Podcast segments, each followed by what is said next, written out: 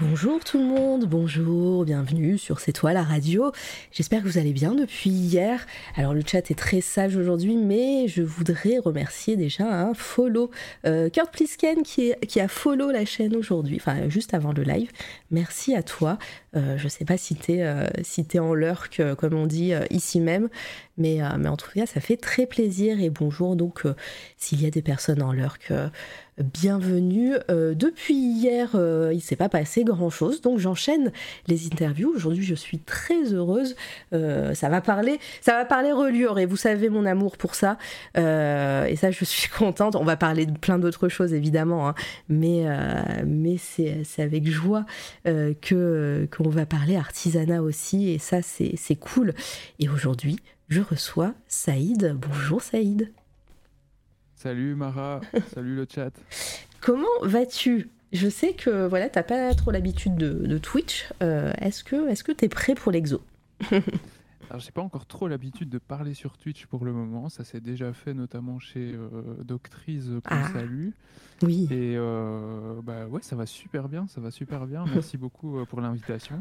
Ah bah trop bien. Et bah je, je, je garde la parole et j'en profite pour dire merci au raid de Zenibuka euh, qui, euh, qui à chaque fois euh, fait, euh, fait un raid. Bonjour, on est à l'heure. Tout pile, tout pilé. Bonjour Eden Soul. Euh, bienvenue tout le monde. Euh, et euh, Manu bonjour à toi. J'espère que tu vas bien. Je t'ai follow récemment, je crois. Euh, je suis pas encore venue sur un de tes lives, mais, euh, mais ça ne saurait tarder. Euh, Enfin, je crois, je sais plus. J'ai j'ai- eu une vague de, de follow euh, récemment, donc euh, je, je, dois, je dois encore euh, me souvenir de tout le monde, c'est un peu compliqué. Mais en tout cas, bienvenue et Zeni, merci. Manu, la, la famille. Mais Zeni, encore merci pour tes raids à chaque fois et merci pour tes écoutes de podcasts en rediff sur SoundCloud, Spotify ou iTunes, je ne sais pas lequel, où tu, où tu écoutes ça, mais, mais c'est trop trop gentil. Ah bah bonjour Kurt Plisken qui, qui pop. Euh, bienvenue. Bienvenue pour la première fois. Merci encore pour ton follow. Je ne sais pas si tu as entendu tout à l'heure. Je te remercie. Euh, pour les personnes qui arrivent et qui ne connaissent pas C'est toi la radio, donc je fais ici des, des interviews d'artistes et de créatifs et de créatives. Euh, c'est c'est toutes les semaines, une ou deux fois, voire trois fois. La, la semaine dernière, c'était trois fois. Bon, euh, la- enfin non, il y a deux semaines, j'ai fait trois interviews. Euh, voilà, c'est assez intense, mais, euh, mais c'est toujours un plaisir de parler avec tant de gens trop cool. Salut Saïd, salut, salut. Sur. Spotify, c'est bien pratique. Ah bah, trop cool. Merci encore. Et, euh, et voilà, donc euh, si vous avez des questions pour euh, mon invité, n'hésitez pas, n'hésitez pas à les mettre en surbrillance sur Twitch. Euh, vous avez la possibilité euh, d'utiliser des points de chaîne. C'est euh, c'est ce que vous accumulez quand vous, vous suivez une chaîne et quand vous vous restez un petit peu sur une chaîne. Vous avez des points de chaîne qui se cumulent et grâce à ça, vous cliquez dessus. Vous pouvez mettre votre, vos questions en surbrillance, votre commentaire en surbrillance, et ça me permet moi de, de mieux voir si vous avez des questions. Voilà. Donc n'hésitez pas à utiliser ça. Et, et puis voilà. Euh, je pense que j'ai tout dit. Ça va être à toi de parler. Baquer le chant des monstres. Oui, baquer le chant des monstres, évidemment. Regardez, en plus, euh, hier, merci euh, Kurt pour ce rappel. Et en plus, voilà, je, rappelle que, la chaîne est en, en partenariat, mais surtout aux couleurs du chant des monstres pendant tout ce mois d'octobre et pendant tout le financement participatif. Hier, l'objectif des 12 000 balles est passé. Euh, et ça c'est cool euh, pour Tom Cusor et Paul Arzuri. Voilà, je suis très fière d'avoir prêté ma voix d'ailleurs au trailer. hein, si vous n'avez pas remarqué euh, avant de, euh, juste avant que je parle, euh, c'est moi qui, euh, qui fais la voix mystérieuse juste avant. 12 000 balles, oui. Et, et je peux, alors je sais pas si je peux l'annoncer, mais bon, vous on est entre nous, vous l'aurez entendu ici. Mais mes débuts, juste avant la fin du financement participatif, Paul et Tom seront ici sur cette toile à radio et on fêtera un petit peu bah, la fin du financement et, et, vous pourrez poser vos questions à Tom et Paul à ce moment-là, mais on fera des annonces officielles bientôt. Voilà. Euh, trop bien, mais oui Ça ne sera pas de Twitch, merci. ne leur dites pas. Moi, je, sais qu'ils m'écoutent à chaque fois. Donc, mais bon, voilà, on va faire un visuel, on va faire tout ça. Ça va être très très bien. Bon, Saïd, ça y est, moi j'ai trop parlé, j'ai soif. ça, ça, santé. Voilà, santé. Ça va être à toi de, travailler maintenant. On va un petit peu découvrir ton, ton univers. Euh, la question que je pose en général, alors euh, euh, souvent j'interviewe des illustrateuristes ou, mhm. ou des dessinateurs, des peintres, etc. C'est assez rare, même si j'aimerais bien en, inviter plus, d'inviter des auteurs ou autrices ou voilà, d'autres d'autres arts aussi euh, qui existent. Mais euh, ma question en général, c'est euh, est-ce que dans ton enfance, tu as été baigné dans les arts, dans la culture? Est-ce que ta famille t'a un petit peu initié à tout ça? Est-ce que tu faisais, t'écrivais déjà des histoires ou peut-être que tu faisais peut-être de la musique ou du théâtre? Je sais pas. Dis-nous tout un petit peu. Alors, euh, je viens pas d'une famille qui est particulièrement littéraire. Mmh. Donc le goût, euh, le goût de la lecture, le goût des livres, le goût de, raconter des histoires, c'est quelque chose qui est venu un petit peu, euh, un petit peu comme ça. j'ai fait beaucoup de danse avant, avant d'écrire. Pendant, pendant très très longtemps, j'ai fait pas mal de danse depuis très jeune. Et euh, après, rétrospectivement, bien sûr, quand on se donne à une activité, on réfléchit aussi à son enfance et à, des choses qui se sont passées. Je pense qu'il y a quand même beaucoup d'enfants qui aiment raconter des histoires. Mais euh, j'ai souvenir de quelque chose de vraiment particulier, d'une expérience euh, qui, qui m'a pas mal marqué. C'était en collaboration avec une bibliothèque locale à l'école primaire, quand je devais avoir une dizaine d'années, il y avait une sorte d'exercice de classe qui, qui nous avait été donné. Il fallait qu'on crée un livre-objet. Oh, trop bien Ouais. donc, il fallait inventer l'histoire euh, en classe, créer l'objet, etc. Tu vois Oui. Euh, tous ensemble. Et à la fin, il y avait une expo dans cette bibliothèque euh, locale avec les œuvres, les livres réalisés par bah, les classes de différentes écoles de, du coin, tu vois. Mhm. Et je me souviens m'être donné, mais vraiment euh, euh, corps et âme dans ce projet. Je trouvais ça trop cool euh, déjà à l'époque. Mais ouais, voilà, ça c'est vraiment mon plus, mon plus vieux souvenir de d'avoir participé à inventer une histoire. Ouais, c'était en primaire, tu disais? Juste une, une, histoire d'enfant. Ouais, c'était en primaire. Alors désolé si je peux pas spécifier l'année, c'est parce non, que bah, je, suis, euh, je, suis, je suis belge et donc je connais pas encore bien le le système. La conversion, tu sais, surtout pour l'école primaire en France. Ouais, j'ai, découvert ça euh, bah, avec euh, d'autres invités belges euh, qu'on avait, on avait une conversion, enfin, que c'était pas la même, les mêmes noms, mais mais c'est pas grave. De toute façon, on n'ira pas vérifier les dates, t'inquiète. ça c'est, mais mais c'est intéressant. C'était les prémices déjà très jeune. T'avais, avais déjà eu un, un, contact avec justement ce livre objet. J'allais justement te poser cette question si t'avais en tête peut-être, euh, voilà, on, parle souvent de livres jeunesse. Euh, euh, qui sont un petit peu voilà forme pop-up et tout si toi t'en avais en tête et en fait bah tu l'as fabriqué toi-même quoi alors c'est une bonne question je pense pas qu'il y ait vraiment en fait le, le, fait de fabriquer des livres maintenant mmh. c'est quelque chose qui est venu assez tard dans ma pratique euh, par rapport à l'époque euh, à laquelle j'ai commencé à écrire et à publier des écrits, tu vois. Donc je pense pas qu'il y ait vraiment eu à un moment donné un déclic de une certaine œuvre enfant qui m'ait euh, donné envie de faire ce que je fais maintenant.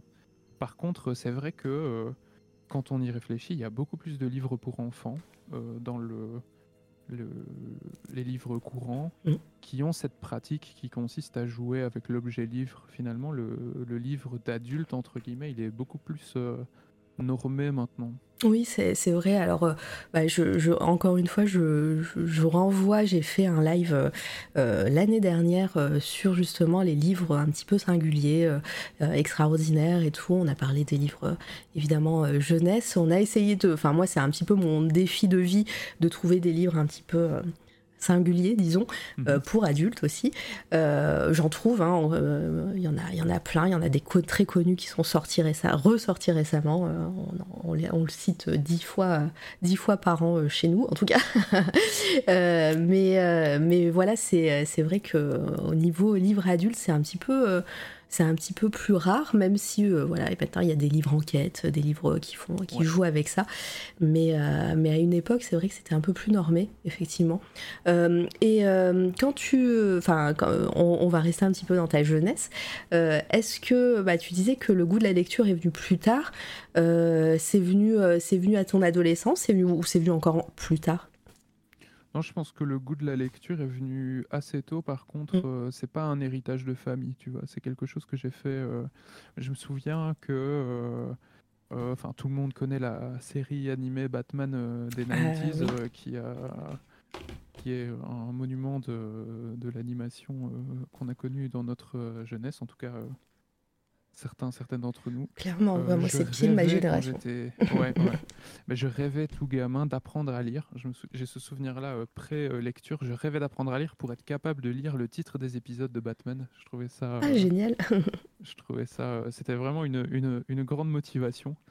Et le goût de la lecture a continué à l'adolescence. Puis, euh, j'ai dû beaucoup lire euh, pendant mes études et pour le travail aussi. Et j'ai commencé à vraiment écrire plus en parallèle. Et je pense que l'accumulation des deux a fait que j'ai lu moins de fiction. Oui. Et euh, ça m'a manqué pas mal. Ça m'a manqué pas mal. Et je commence seulement à retrouver maintenant un rythme de lecture. plus assidu. Un peu plus, un peu plus assidu, ouais. C'est fou comme ces habitudes peuvent vite se perdre. Ah, il faut apprendre à, recréer des moments dans bah sa journée pour, euh, pour se remettre vraiment à lire. Mm, ça, ça me parle. du retard. Ça me parle, ouais, mais pareil, ça me parle vachement euh, ce que tu dis parce que j'ai eu une grosse période aussi de, de lecture intense pendant mes études, euh, justement parce que il y avait ce petit moment, ce petit moment pour aller à, à l'école, à la fac, au lycée, où je devais prendre le bus. Et en fait, mm. c'est tout bête, mais c'était ces moments-là où, sur, sur lesquels je prenais le temps de lire. Et euh, arriver ben, plus tard avec bah, le monde du travail, euh, où euh, je suis littéralement à deux minutes de mon taf à pied, ben, ces moments-là, il faut les recréer et, et c'est difficile, donc je, je, comprends totalement. Kurt qui dit pareil, j'ai vécu des périodes d'abstinence très longues. Ouais, ouais, voilà. Il y a, des fois, il y a un livre qui te remet en selle aussi. C'est ça. Voilà, et, et, et au, lycée, alors je, pareil, je, je connais pas trop les équivalences avec la Belgique, mais est-ce est-ce qu'il y a des, systèmes euh, type euh, lycée avec des filières littéraires, scientifiques et tout? Toi, tu as, fait euh, plutôt une, un, lycée littéraire ou, ou pas du tout? Vraiment, c'est arrivé plus tard. On va, on va passer vite sinon. Vraiment pas. J'étais scientifique à fond. beaucoup de sciences, beaucoup de maths. Et c'est jamais quelque chose que j'avais personnellement intégré comme incompatible. Et honnêtement, euh, plus le temps passe et plus je pense que cette, euh, cette séparation entre littérature et maths-sciences, mm. non seulement est artificielle, mais vraiment dommageable euh, à, plein de, à plein de points de vue. Enfin, non, mais il y a des gens qu'on. J'ai fini, tu vois, j'ai commencé à. Enfin, j'ai, j'ai, fini par être prof, j'ai fini par donner des cours de maths et à étudier, à faire des sciences humaines après, tu vois, à étudier, mm. euh, à faire des sciences humaines après. En sciences humaines, on fait énormément de statistiques. Alors, tu as des gens qui sont orientés très très tôt vers des choses plutôt littéraires, euh, qui relevaient plutôt des sciences humaines dès le départ, mm. et qui se retrouvent finalement bloqués parce qu'on les a incités à. On les, a on, les a incités à se mettre dans un état d'esprit où euh, il fallait vraiment séparer entre guillemets la littérature euh, de la science. Et c'est vraiment c'est vraiment dommage. Mais donc non j'ai pas euh, j'ai pas de formation littéraire Ouais, non, mais euh, ouais, je, je, comprends. Et d'ailleurs, euh, c'est intéressant aussi parce que là, ça fait plusieurs, euh, plusieurs invités que j'ai et, la plupart qui sont dans des domaines artistiques, voire même littéraires et tout, ont fait des études scientifiques. Il faudrait presque, je, je, devrais faire un tableau Excel aussi pour ça, pour savoir qui, qui arrive d'un cursus scientifique et qui après, petit à petit, se retrouve à faire des arts et, voilà. Et effectivement, tu le dis disais très bien, hein, c'est une rupture et une séparation qui est artificielle et qui n'a pas lieu d'être au, final. Il y a Zeni qui nous dit ça vaudrait le coup de montrer un chou et le volume de Saïd si c'est possible. Oui, c'est prévu, t'inquiète, je vais aller sur ton Instagram. Après, on va, on va, on va y arriver tout doucement. donc, toi, tu t'es orienté plus donc, vers des études scientifiques. Tu disais que tu as, fait une carrière de prof. tu, tu continues peut-être, je sais pas. Non, je donne plus cours pour le moment, mais je, je travaille toujours dans le milieu éducatif, voilà, sans, spécifier euh, nécessairement. Mais ouais, je suis toujours euh, dans l'éducation. Et euh, tout ce qui est écriture, fabrication de livres, c'est à temps partiel sur le côté. C'est le, le, la façon de fonctionner, je pense, de d'énormément de gens. Et pour le moment, c'est une, c'est une dualité qui est en train de se développer, qui fonctionne pas trop mal. Donc euh, je suis plutôt content de la façon dont les choses sont en train de se faire euh, de ce côté-là. Et euh, bah, ouais, bah, tu, tu m'étonnes, on va en parler de ce, de, de, de ce, euh, de cette séparation que tu fais et ce, ce, que, ce que tu fais en ce moment. Alors attends, pardon, je, je, fais, je fais 10 trucs en même temps, du coup je perds le fil. Et coucou Litena qui vient d'arriver, et coucou. Euh, euh, et, donc comment, on, bah, on, va, on va passer très vite vu que tu n'as pas, pas fait tes études pour, pour devenir auteur. mais comment est arrivé ce moment où tu as commencé à créer des histoires? C'est arrivé quand même à l'adolescence. Euh, je me souviens, on nous avait passé euh, une sorte de publicité en classe euh, à l'équivalent du lycée en nous disant qu'il y avait une telle petite institution qui organisait un concours de nouvelles. Et c'est comme ça que j'ai commencé à écrire, mais en fait j'ai quand même continué à, écrire des histoires pour le plaisir. Mmh. Mais c'est la première fois où je me suis vraiment mis dans un dans, l'idée de faire quelque chose euh, de public, entre guillemets, euh, par rapport à ce que j'écrivais. Et euh, je pense pas que j'ai gagné celui-là, mais euh, je suis resté en contact avec, avec cette, cette institution locale qui s'appelait la Maison de la Mémoire et qui essayait de, d'organiser un petit peu des activités euh, liées au patrimoine euh, local et à essayer de mélanger un peu les générations sur des ateliers d'écriture, sur des concours de nouvelles, etc. Et euh, quand je, je, me suis rendu compte que j'ai eu des premiers retours où on me disait, hors de mes amis ou de ma famille, que c'était pas mal, mais ça m'a donné envie de continuer, ça m'a motivé à continuer. Euh, et, j'ai continué. J'ai continué, j'ai blogué. Je pense que je fais partie de la génération. Euh, je t'ai même pas demandé quel âge t'avais. J'ai 32 ans. D'accord. Donc oui, euh, génération blog, effectivement, c'est pile ça. ouais, les, sur Internet, vers 2005, comme ça, entre 2005 et 2012 pas mal de gens bloguaient, je pense. Euh, j'ai publié des micro-nouvelles à l'époque sous le pseudonyme ou le nom de blog de Coffee Stories, tu vois. C'était des, des, toutes petites euh, pastilles euh, littéraires. Et puis à un moment donné, j'ai eu envie de, de publier des nouvelles. Et à l'époque, donc là on est plus tard, on est plus vers 2014 déjà, c'était pas encore super connu comme manière de fonctionner, le fait d'avoir des sites où tu pouvais, francophone en tout cas, où tu pouvais déposer un texte et qu'il soit transformé en e-book et distribué à différents endroits, etc. Donc j'ai vraiment dû me documenter par rapport à ça. Il y a un, site euh, très connu, là, je sais plus comment il s'appelle, euh, qui, euh, qui permet ça. là. C'est peut-être Smashwords. Ah peut-être, ouais, je, Ça, ça, me parle en tout cas.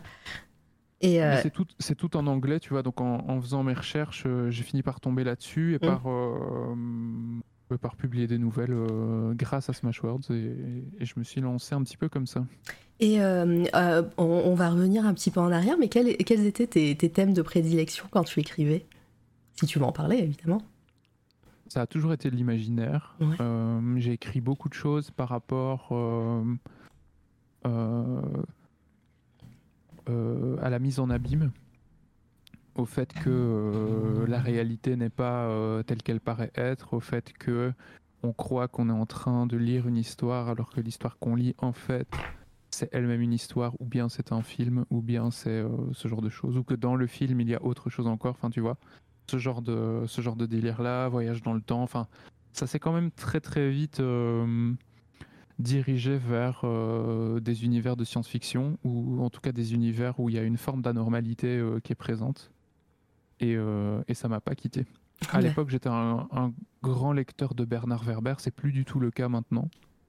Mais dans les années 2005 à 2010-12, pareil, ça a été un des rares auteurs plutôt blanches, plus plus, mmh. qui revendiquent d'ailleurs d'être auteur de science-fiction et qui était très populaire à ce moment-là, à avoir créé un site, à publier des conseils pour les futurs écrivains.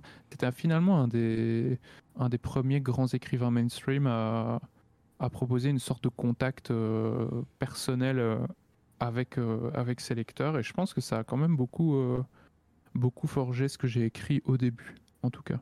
Oui, bah. Depuis, je me suis éloigné vachement oui, bah, après on découvre d'autres personnes aussi. Euh, c'est ça. Hein. C'est sûr, euh, ça fait partie ouais, des personnes euh, très populaires à l'époque. Enfin, moi aussi j'ai eu une grosse période Bernard Werber. je pense que beaucoup, vous me direz dans le chat, hein, ont, découvert pas mal de, d'œuvres d'imaginaire aussi grâce à lui.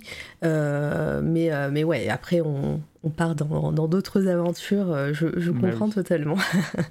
et euh, et euh, comment, la même ici pour Werber, tu vois, donc Bernard qui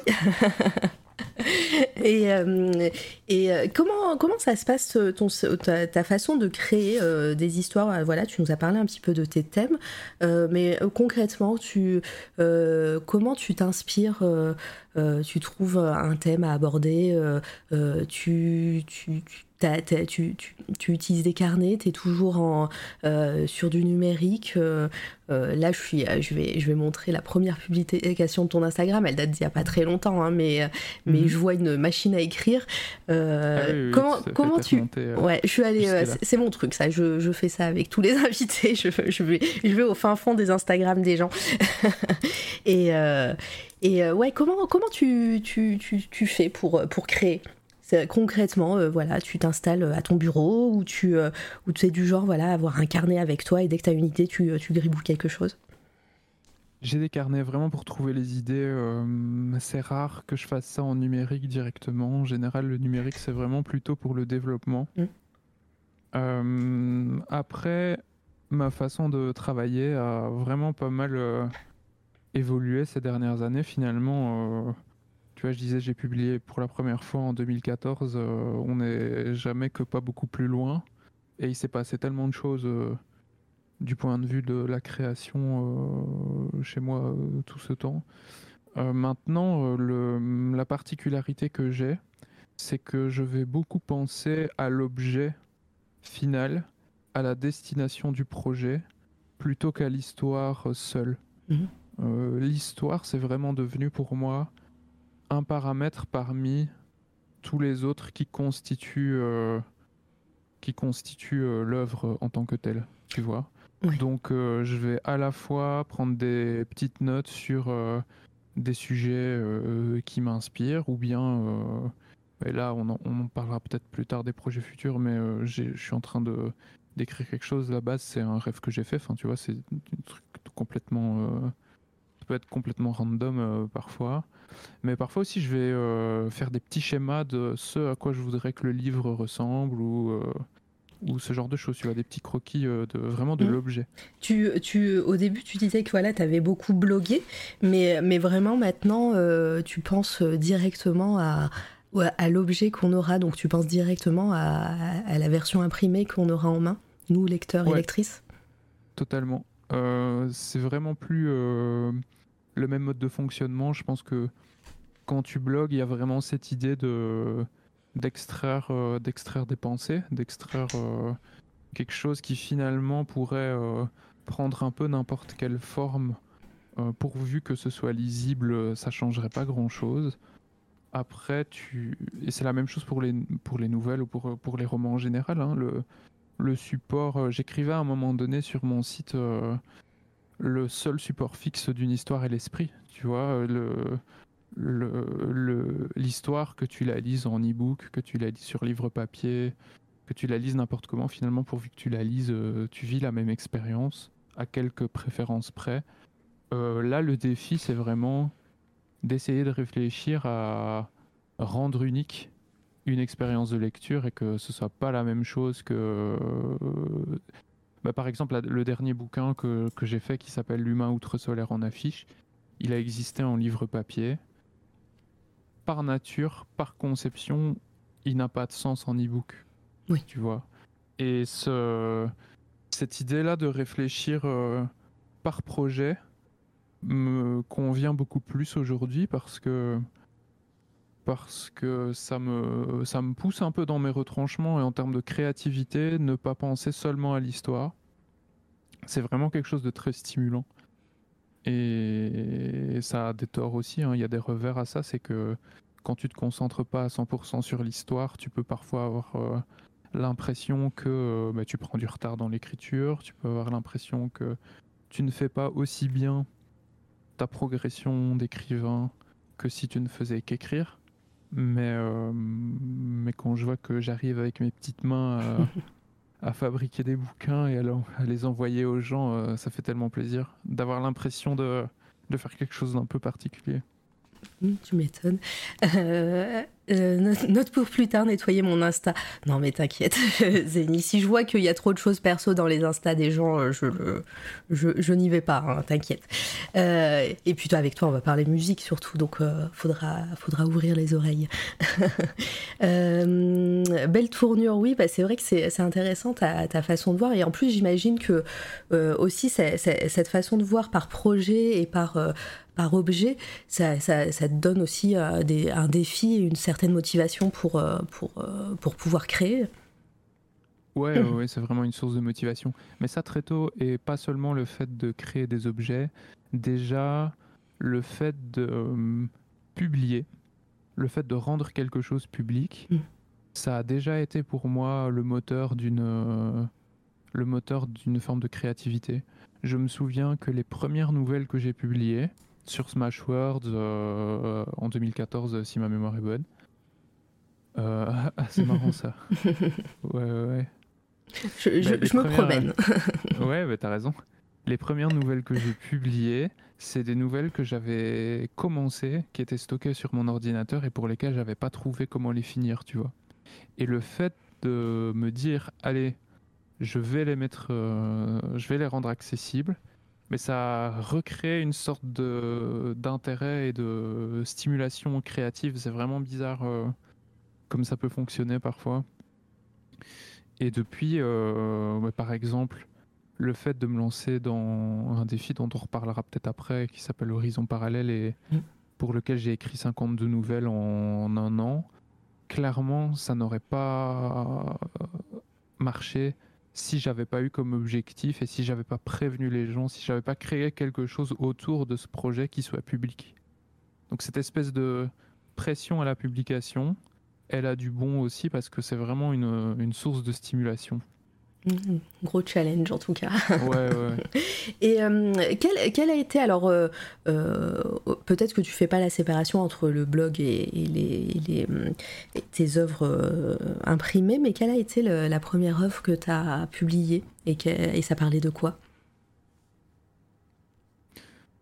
Alors, euh, ça la première nouvelle. Ouais. ouais. Ça peut, celle que tu as rendue publique, disons. Ouf, ouais, ça, il faudrait que je remonte au premier post d'un blog qui a disparu. Après, si tu t'en souviens plus, c'est pas grave. ouais, non, ça, je me souviens plus.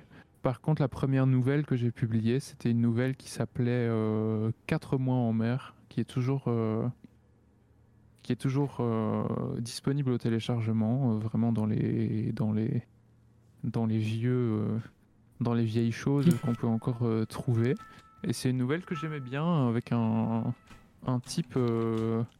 Euh, bah, si je raconte, je spoil. Ah bah voilà. Bah, c'est trouvable sur ton site. Se rend compte que sa vie, euh, que sa vie n'est pas n'est pas euh, ce qu'elle semble euh, être. C'est trouvable sur mon site, alors je ne sais pas si c'est le truc que j'ai écrit qu'il faut lire en premier, mais euh, si vous cherchez bien sur mon site bizarre, vous allez, vous allez retrouver ça. sur ton site bizarre, on va reparler de ton site bientôt. Zénith fait, je comprends à 100% ça, l'aspect public, voire collaboratif des fois, est assez motivant. Euh, totalement, Et Kurt qui nous dit Vous êtes les deux, les deux plus belles voix de Twitch ce soir, vous le savez. bah, c'est très gentil en tout cas. Et c'est quand même toi qui as la plus belle barbe, Kurt Plisken. voilà. attends, je veux voir cette barbe. Hein. Elle doit être grandiose. Elle a l'air si soyeuse. Zeni, Zeni est, quand même pas mal dans le game hein, au niveau barbe. Hein. il, y a, il y a challenge. Un sondage. voilà, il, elle dit euh, oui, je, proteste en matière de barbe, trop bien. Euh, du coup, euh, oui, donc ouais, c'est, peut-être pas la première œuvre que tu conseillerais à lire, mais, voilà, si vous voulez fouiller un petit peu dans le site de Saïd, c'est, vous pouvez. n'hésitez pas à utiliser la petite commande. Hein. Et si vous avez des questions, pareil, hein, n'hésitez pas on, est là pour ça également. Euh, et c'est à partir, euh, parce que tu, voilà, tu, depuis tout à l'heure, tu nous parles voilà, de cet objet final euh, que tu imagines à chaque fois au cours de tes projets. c'est à partir de quand que tu t'es dit, je vais pas, je vais pas passer par un prestataire pour, pour imprimer mes, mes œuvres, je vais, je vais le faire moi-même? Alors au départ, quand j'ai commencé Horizon Parallèle, donc mon, gros projet mmh probablement le plus gros projet d'écriture que je ferai jamais de toute ma vie d'ailleurs. euh, J'avais pas pour idée de le publier en version papier. Et puis je me suis dit que d'abord, bah, il y a peut-être des gens qui ne lisent pas en numérique et qui aimeraient l'avoir en version papier. Mmh. Et qu'en plus, euh, comme je publie euh, sous licence libre, bah, potentiellement, euh, si ça n'existait pas, euh, des gens pourraient peut-être avoir envie de le faire eux-mêmes, tu vois. Et je me suis dit que tant qu'à faire, ça pourrait être une bonne chose de faire exister ces, ces nouvelles d'une manière ou d'une autre sous forme papier. Et donc j'ai commencé à chercher des, des prestataires. Euh, en parallèle de ça,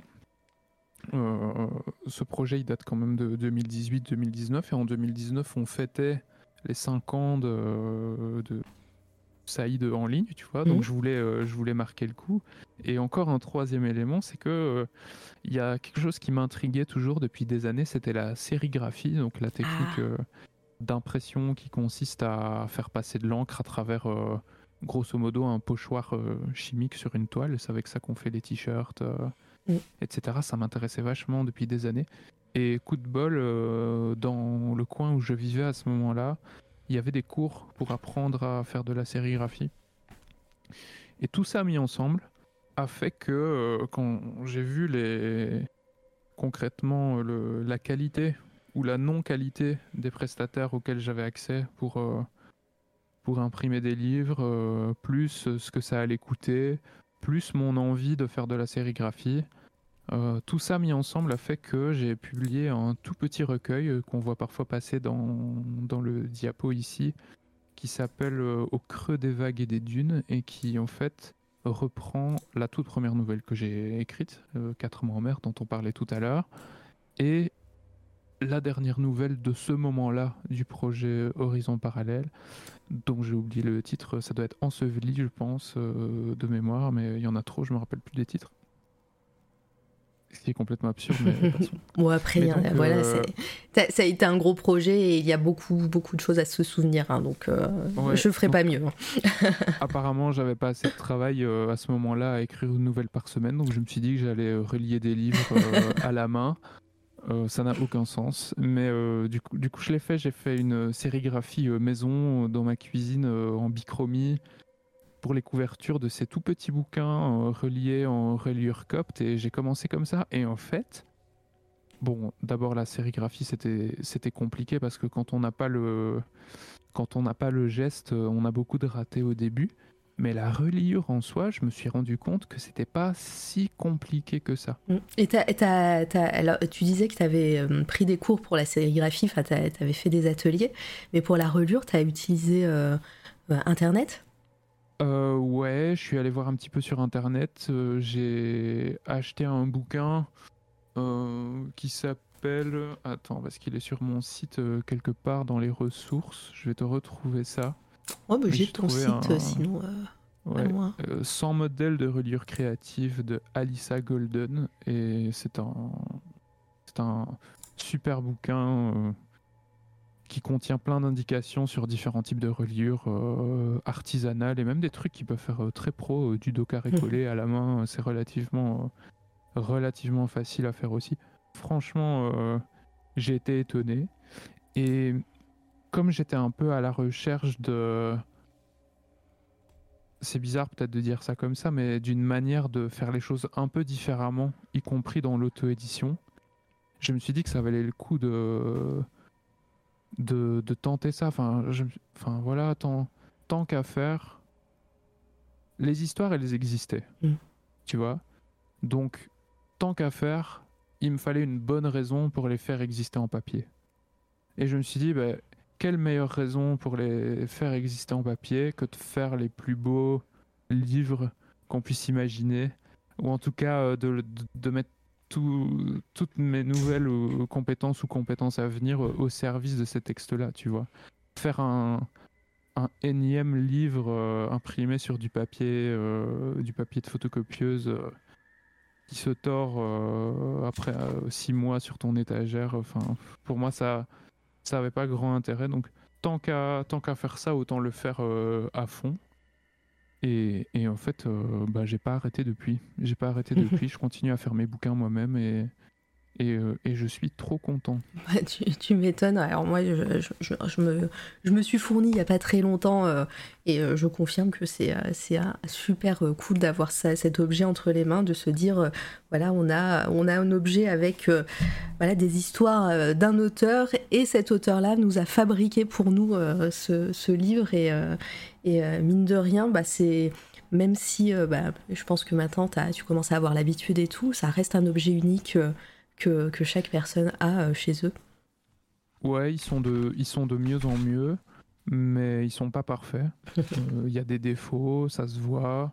On voit que c'est fait à la main. Euh, peut-être dans le mauvais sens du terme. Enfin, là, peut-être j'en rajoute un peu, mais je pense que un ou une professionnelle de la reliure dirait bel effort, mais retourne travailler, tu vois. vraiment, euh, l'idée quand je dis faire les plus beaux livres possibles, c'est vraiment, euh, c'est vraiment un état d'esprit, c'est quelque chose que je me dis pour moi, mais j'ai bien conscience que j'ai une énorme marge de progression à faire là-dedans. Et euh, ben, ça me touche beaucoup, moi, quand j'ai des gens qui, qui me commandent un livre et que je dois prévoir du temps pour leur préparer, leur envoyer et de me dire qu'il y a, il y a peut-être pas énormément en quantité de livres qui partent, mais que chacun d'eux, j'y ai porté de l'attention. Moi, ça me, ça me fait plaisir et je pense que les gens qui commandent, alors qu'une partie quand même non négligeable de ma production existe aussi en, en numérique ou en mmh. lisible sur Internet, euh, bah, ça me touche ça me touche. Et euh, alors, euh, on, comprend un petit peu ton, fonctionnement, mais euh, pour toi, ça a été naturel de partir sur de l'auto-édition. Est-ce que tu avais tenté de, contacter des maisons d'édition aussi pour avoir un, parcours plus classique, disons? Ou, c'était naturel pour toi de, de, faire tes. De pouvoir proposer, même en, plus, il y a pas mal de, ressources qui sont en, en licence libre, comme tu dis, euh, c'était euh, naturel pour toi de proposer ça euh, aux, gens d'Internet et aux gens, aux gens autour de toi? C'était pas naturel, en fait. Mmh. J'ai été victime, comme énormément de gens, de cette espèce de, de mythe de l'écrivain. C'est-à-dire que on te... T'as ce truc dans la société où, en gros, quand tu écris, tu n'as pas d'autre euh, perspective euh, que d'écrire un roman et euh, déjà d'essayer de vivre de l'écriture. Mmh. Et c'est probablement une des seules activités artistiques où on pousse autant à soit la professionnalisation, soit rien, alors que fondamentalement on peut juste faire ça parce qu'on trouve ça amusant, se faire ses propres petits exemplaires perso et, adorer ça, tu vois. Mmh. Mais on te fait croire que tu dois écrire un roman absolument, qu'il n'y a pas d'autre voie de succès et, ou de plaisir que de, d'envoyer ça à un maximum de maisons d'édition en espérant que à un moment donné euh, un éditeur va prendre ton texte qui va trouver que c'est un chef-d'œuvre et qui va le publier tel quel sans faire aucune modification et que tu deviendras une superstar euh, à partir de ce moment-là. Le problème de ce discours, c'est qu'il est tenu essentiellement par des gens pour qui ça, ça a fonctionné. Mm. ce sont forcément les gens les plus visibles et on peut pas leur en vouloir de relater de leur expérience. Mais pour une personne qui a ce succès-là, euh, il y en a des milliers et des milliers qui euh, écrivent dans leur coin en essayant de, de percer, entre guillemets. Et euh, bah oui, fin d'adolescence, début d'âge adulte, j'étais tout à fait dans ce délire-là. J'ai écrit un roman d'ailleurs, je suis quand même content d'avoir réussi à le, à le terminer. Ça s'appelait Post-Mortem Inc. Ça racontait l'histoire d'une société. C'était déjà très, très Black Mirror à l'époque. C'était l'histoire d'une société qui rachète toutes tes données de réseaux sociaux à ton décès et qui crée en gros un avatar de toi euh, pour que tu puisses continuer à parler à tes proches euh, ah en mode intelligence artificielle. Ouais. Ah oui, c'est effectivement même un épisode de Black Mirror. ça peut, euh, ouais, ouais. Il ressemble, en tout cas, ça ressemble. Euh, c'était c'était assez mauvais, franchement, euh, parce que j'étais j'étais beaucoup trop inexpérimenté, euh, beaucoup trop jeune. mais j'ai quand même tenté ce truc désespérant d'envoyer mon manuscrit partout. Si ça se trouve, il y, a un scénariste de Black Mirror qui l'a vu quelque part et tu peux, tu le sauras jamais. Hein. Ouais, après, je crois que c'est des, des, idées qui étaient dans l'air aussi. Oh, mais je fais, oui. Si, si j'avais un peu d'avance. si j'avais été si j'étais né dix ans plus tôt, j'aurais écrit un truc euh, incroyable à ce moment-là, mais euh, on a le, on a la vie qu'on a et, et du coup, enfin voilà. Donc j'étais dans ce délire-là, et puis euh, quand cette passe-là a été finie et que j'ai écrit mes nouvelles, je me suis dit que non, en fait, qu'on pouvait exister dans l'écriture, prendre du plaisir dans l'écriture. En, en, se publiant, en publiant ses œuvres soi-même, euh, que ça pouvait pas forcément être définitif, tu vois, mm. que on n'était pas obligé de faire un choix de carrière, soit je fais de l'auto-édition, soit je vise les maisons d'édition et ça ne changera jamais. On pouvait euh, prendre un chemin puis passer à l'autre en fonction de, en fonction des projets, de si on trouve ça pertinent ou pas. Et en plus, euh, à ce moment-là, j'ai commencé à, à, me renseigner un peu sur les, les, auteurs indépendants, tout ça. Et je suis tombé sur quelqu'un qui s'appelle Neil Jomunzi et qui s'était lancé un, un, défi un peu particulier qui s'appelait le Bradbury Challenge, que, qui est connu en tout cas internationalement comme le mm. Bradbury Challenge et que lui personnellement appelait le projet Bradbury. Et ça consistait à écrire une nouvelle par semaine pendant un an. J'ai trouvé ça complètement fou. Et comme c'était quelqu'un qui publiait beaucoup, ben ça m'a un peu euh, aidé à, à, professionnaliser en tout cas, en tout cas à, à, donner un vrai petit statut de petite entité à publier à mes nouvelles que j'ai commencé à mettre en ligne euh, sur Smashwords. D'accord, donc euh, le projet euh, Horizon Parallèle, quand, quand tu l'as commencé par faire voilà, une, une nouvelle par semaine, c'était vraiment acté pour que ça soit voilà, 52 nouvelles en un an. Euh, y avait pas, c'était pas genre, euh, euh, t'as commencé par une nouvelle et au final t'as trouvé un rythme de croisière et, c'est parti un peu en, vrille. Ah non, non, c'est vraiment, c'est le, genre de projet qui se planifie, qui se planifie à l'avance. en gros, entre 2014 où j'ai publié quelques textes et 2018, j'ai pas énormément écrit non plus. Et s'est posé la question de bah, comment faire pour écrire plus, parce que j'en avais envie, parce que chaque fois qu'on écrit, euh, on progresse aussi. Et je me suis rappelé de ce, Bradbury Challenge, euh, et j'ai décidé de me lancer en me disant au, pire, euh, si je rate après, si j'abandonne après 15 nouvelles, j'aurais écrit 15 nouvelles, quoi. C'est quand même. Oui, c'est pas négligeable. C'est quand même déjà un truc de fou. Et, finalement, j'ai tenu. Euh, parfois, je me demande encore comment c'est possible. Mais, euh, bah, c'était un peu ma question. Comment comment comment t'as tenu C'est. Bah, euh, tu, dois, préparer. Ouais, tu. dois vraiment préparer. Donc, avant de partir sur une, une nouvelle par semaine, en amont, t'avais peut-être déjà, je sais pas, des titres, des thèmes à aborder, des, des carnets remplis, et t'es parti, voilà, sur sur, une, sur un chemin que tu avais déjà tracé En gros, ce que j'ai fait, c'est que j'étais à la recherche de trois éléments qui, euh, pour moi, sont les trois éléments à partir desquels j'arrive à écrire une histoire. Et c'est assez marrant, c'est que en gros, si tu lis des bouquins de dramaturgie, ça correspond à peu près à, à la manière dont les histoires peuvent se synthétiser un petit peu en, trois actes, tu vois. Donc c'est rien de révolutionnaire. Mais je partais avec l'idée d'avoir besoin d'un contexte, donc un, une époque, euh, un lieu dans lequel l'histoire va se passer, euh, une intrigue. Donc dans ce monde qu'on pose euh, vite fait, il doit se passer quelque chose pour quelqu'un, et une chute. Et à partir du moment où j'ai ces trois euh, petits machins-là écrits dans un carnet, normalement, je peux, euh, j'ai suffisamment de matière pour euh, écrire une nouvelle. Alors, ce qui est rigolo, c'est que, en gros, comment ça s'est passé, c'est que l'été, donc j'ai commencé à mon projet Horizon Parallèle en à la rentrée 2018, septembre 2018. L'été qui a précédé, j'ai cherché c'est triplé d'informations, mm. tu vois, donc euh, euh, un contexte, une intrigue, une chute. Et j'en ai, trouvé à peu près pour entre 10 et 15 euh, futures nouvelles à écrire. Et c'était mon avance, si tu veux. Et après, ce que j'ai fait, c'est qu'au fur et à mesure de l'écriture, ben, je continuais à chercher des sujets. Donc euh, le matin, quand je me levais, avant d'aller travailler, je lisais des, revues de vulgarisation scientifique. Euh. j'ai beaucoup lu euh, la recherche, par exemple. J'en ai lu d'autres aussi à la recherche de la petite info qui allait me, me donner la petite idée, qui allait me faire trouver mes trois éléments, qui allait me faire écrire la nouvelle.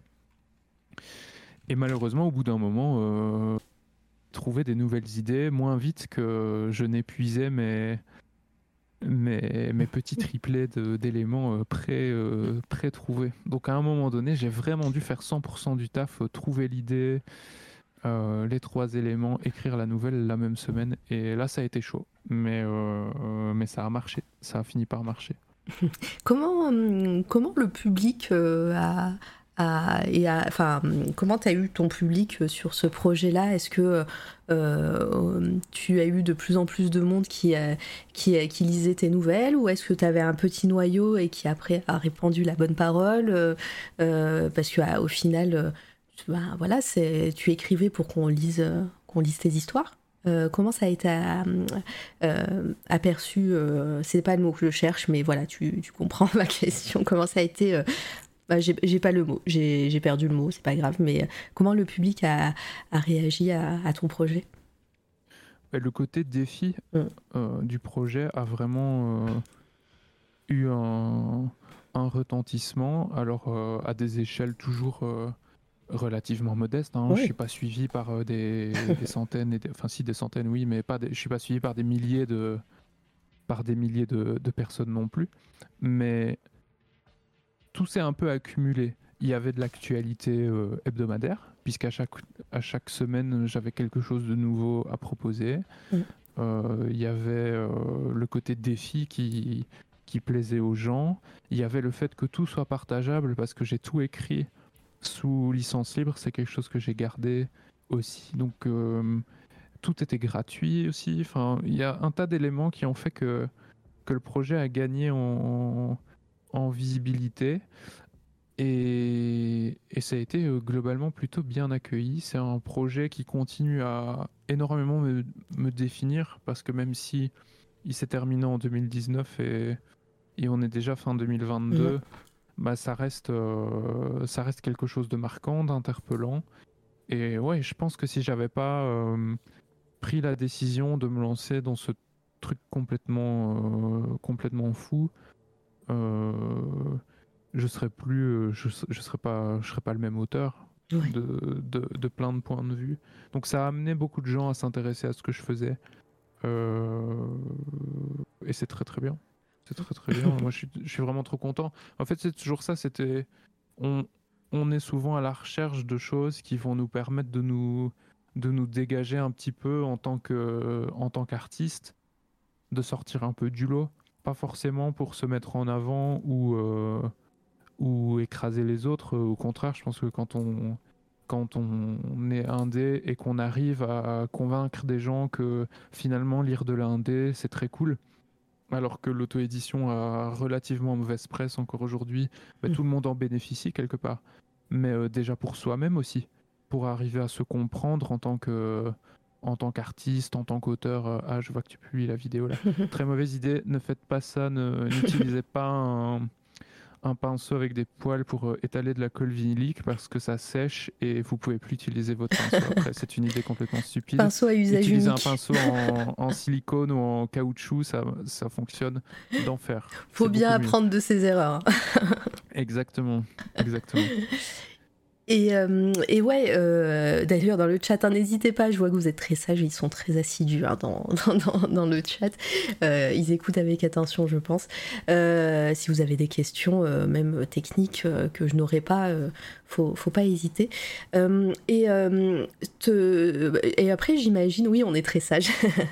Euh, j'imagine, après, ça a été aussi une sorte de, gymnastique. Est-ce que tu as, réussi quand même, même si c'était difficile à des moments, à trouver un rythme de croisière, à, à peut-être moins être dans la pression quand tu avais plus cette avance de, de 15, 15 idées que tu avais au début oui, et c'est marrant parce que je ne m'en étais pas rendu compte avant mmh de créer les livres papier. Donc en gros, les livres papier, ils ont fini par consister à euh, quatre recueils de 13 nouvelles pour faire les 52. Mais en fait, à partir du troisième, donc la deuxième moitié du projet, les nouvelles sont devenues euh, plus courtes qu'avant. Et je suis arrivé finalement à une espèce de taille un peu, euh, un peu habituelle mmh. dans ma façon de, dans ma façon d'écrire. Donc les nouvelles du début sont vraiment plus longues que les nouvelles d'après. Et à la fin, euh, j'étais tellement. Euh, c'est fou comme le cerveau peut s'habituer mhm. aux exercices euh, étranges, mais à la fin, j'étais tellement rodé que je savais que j'aurais pas le temps d'écrire la dernière semaine. Et du coup, la semaine d'avant, j'ai écrit les deux dernières nouvelles en trois jours. Suite, tu vois ouais. ouais, à la suite. tellement c'était devenu un truc normal, quoi. Mais ouais, en plus, euh, bah, même dans, toute, euh, dans, toute, euh, dans tout art, on en parle souvent aussi. voilà, il y a, y a, les gens nous disent que voilà, il n'y a pas de secret, c'est aussi une gymnastique et plus tu en fais et plus tu es à l'aise avec ça, même si bon, il y a toujours ce côté voilà pression ou, autre, mais, euh, mais voilà, le travail euh, fait que euh, bah, tu, au bout d'un moment, ton cerveau s'habitue et c'est aussi, voilà, vraiment, j'ai pas d'autre mot que gymnastique, quoi. Et, et tu l'as bien résumé aussi. Et donc, au fur et à mesure de, de, ton projet, tu, tu, tu, fabriquais aussi les, les, livres? Les gens le, pouvaient les commander? Alors. ça arrivait après Je réfléchis. Donc pendant le projet, j'ai sorti le mini recueil euh, qu'on va voir passer. Euh, Je crois qu'il est passé juste avant. Le, ouais, il est passé, il était en jaune. Ouais, c'est au creux des euh, vagues et des dunes. Ouais, c'est ça. j'ai créé celui-là, mais c'était un tout petit tirage, 20-25 mm. exemplaires, quelque chose comme ça. Il n'y avait que 2-3 carnets à l'intérieur, donc finalement ça allait assez vite. Mais après, les livres papier, ils sont vraiment arrivés après. Après. Je suis, ouais, je suis quasiment sûr que chronologiquement, j'avais fini le projet quand j'ai commencé à relier les bouquins. Ouais, et. Euh, c'est venu après. Et donc, ouais, ce, le, côté aussi euh, bah, euh, artisanat, on, en parlait, enfin voilà, c'est, c'est, ça arrivait assez vite dans ton processus. C'est pareil, c'est une gymnastique et de plus en plus, enfin voilà, que t'apprends de tes erreurs, hein, on notera l'anecdote euh, du pinceau. et euh, ta, façon de relier euh, les livres, est-ce que pareil, tu voulais rester ben, avec ce dos carré simple, avec bah, ses coutures, ses livrets, etc. Ou, ou est-ce que tu as testé plusieurs formats avant d'arriver à ce que tu... ce que as, ce que ce qu'on a entre les mains maintenant si on te commande un livre? Alors la première reliure que j'ai faite, c'était du coup toujours euh, au creux des vagues et des dunes, c'est ce qu'on appelle une reliure copte. C'est une reliure qui est assez simple à faire euh, parce que tu as un plat de couverture au-dessus, un plat de couverture en dessous et il n'y a pas de dos. Euh, on voit les cahiers qui constituent le livre mm. quand on regarde sur le côté. Je crois qu'il y a des photos là. Ouais. Il y a peut-être une photo où on va voir le dos. Et voilà, exactement. Donc là, on voit qu'on a le dos du livre et qu'on voit euh, les petites torsades jaunes, c'est les nœuds de reliure qui relient les cahiers ensemble et, et le, c'est pas couvert par un dos. Ça, c'est relativement simple à faire. Après, pour Horizon Parallèle, j'avais envie que euh, ça évolue quand même un petit peu. Et donc là, il y a, y a un, hardcover. Donc c'est un hardcover. Mm. Euh, C'est du carton qui est recouvert d'un papier un peu texturé, noir ou gris foncé, avec un dos. Alors c'est pas du case bookbinding, donc je fais pas comment expliquer ça? Je ne colle pas sur une seule grande feuille de papier noir le carton de la première de couverture, le carton du dos et le carton de la quatrième de couverture pour ensuite emballer le livre. Mais euh, je colle le plat avant, le plat arrière et après je constitue un dos avec de la toile, euh, de la toile adhésive et du papier un tout petit peu plus, souple. Mais donc oui, ça a évolué. Et ensuite, pour euh, le dernier qui est sorti, qui était Pardon, il y a une moto euh, juste à côté de chez moi. ouais. Et déjà pour euh, ce petit carnet qu'on voit là, euh, j'ai fait du dos carré collé. Donc là, il n'y a pas mm. de couture. Il y a un assemblage vraiment par collage d'une série de feuillets. Et c'est très cool aussi. C'est très cool aussi. Et je suis quand même encore à la recherche. Je suis toujours dans la recherche et je cherche encore une façon de relier qui me permettrait à la fois de faire quelque chose euh, à la main ou, euh, ou moi-même avec une machine, mais euh, de le faire moi-même, qui prennent pas trop de temps et qui en même temps soit quand même qui relève quand même d'une forme d'artisanat ou de fabrication maison, tu vois. Donc je suis encore entre deux. Là, je pense qu'avec le prochain, il va falloir que je trouve quelque chose. Je réfléchis aussi à est-ce que je fais une édition à la main et puis une édition un petit peu plus mainstream où c'est moins à la main, mais alors comment je fais? Enfin, il y a beaucoup de, de, questionnements par rapport à ça, mais ouais, ça évolue. Ça évolue. Et le fait de faire du dos carré collé, ça m'a permis de faire euh, deux fois 25 ou deux fois 30 exemplaires euh, relativement vite. Mmh. L'idée euh, qui m'a bouffé le plus de temps, c'est cette idée sublime et stupide d'avoir mis une jaquette en papier calque qui doit être parfaitement calée sur la couverture. Euh. Par la suite, euh, ça, ça m'a bouffé un temps incroyable. Mais, sinon, euh, sinon, ça valait le coup parce que parce que c'est trop beau. C'est vraiment trop beau. bah d'ailleurs, je, en parlant, va technique et même peut-être coulisses, comment comment tu parce qu'il y a plein de bah, sur, dans un livre, il y a plein de métiers hein, euh, à savoir, mais euh, c'est de toute beauté, ah, Saïd. euh, mais euh, Comment euh, comment t'as as pensé euh, tes, euh, ton, ton, ton, livre même au niveau typo maquet parce que voilà il y a aussi un travail de maquettage il y a aussi comment tu, tu, penses tout ça? Parce que voilà faut, faut penser aussi à la couture à la colle que voilà les que le livre soit soit lisible qu'on puisse ouvrir le livre facilement voilà et même et même au niveau DA hein, comment comment mm. t'as penser voilà, la couverture, par exemple, des, de tous les volumes d'Horizon Parallèle qui ont chacune euh, une couleur différente. Euh, et euh, voilà, au niveau maquettage, voilà, ce, travail-là en, amont, ça se pense comment quand, quand, en plus tu fais ça toi-même et c'est pas du métier? Bah, tu testes, hein. tu testes les choses. J'ai ce qui me sert de cahier technique pour le moment, c'est en fait le, le premier volume que j'ai relié euh, avec la technique qui sert maintenant à relier les horizons parallèles quand mm. on me les commande. Donc avec euh, des cahiers euh, A5 reliés ensemble par 5, 5 points de couture au fil de lin. Et excuse-moi, c'était quoi ta question au début? Comment on fait pour, ouais, le, créer tout ça? Ouais, toute la création, maquettage et typographie, euh, au-delà de la, de la, reliure en elle-même, hein, euh, le bouquin final, euh, comment, comment tu, tu penses ça? Bah, Quand tu sais qu'il y a quatre volumes qui vont paraître, déjà tu peux anticiper le fait qu'il va falloir que ces volumes se ressemblent visuellement. Mmh. Donc il faut pouvoir trouver un fil rouge, en même temps il faut qu'il soit différent. Là, j'ai quand même beaucoup euh, chercher ce qui pouvait se faire en termes de matériel. Donc, euh, à l'intérieur des livres, il y a des gardes en papier marbré. Euh, que je marbre pas moi-même. On m'a déjà posé la question. J'ai pas encore essayé de, de, marbrer du papier, ni de fabriquer du papier, mais hold my beer, comme on dit. oui, d'ailleurs, euh, bah, tu, tu, te fournis euh, en papier. Euh, est-ce que tu as une marque en particulier? Est-ce que parce que moi qui, enfin là j'ai le volume, là je, je, le caresse là un petit peu ASMR, le la texture du papier, le voilà, ça a été aussi des tests importants. Ouais, en fait, je me suis dit que ça allait sûrement durer longtemps. je me voyais faire ça plutôt longtemps, donc il fallait que j'ai des matériaux accessibles.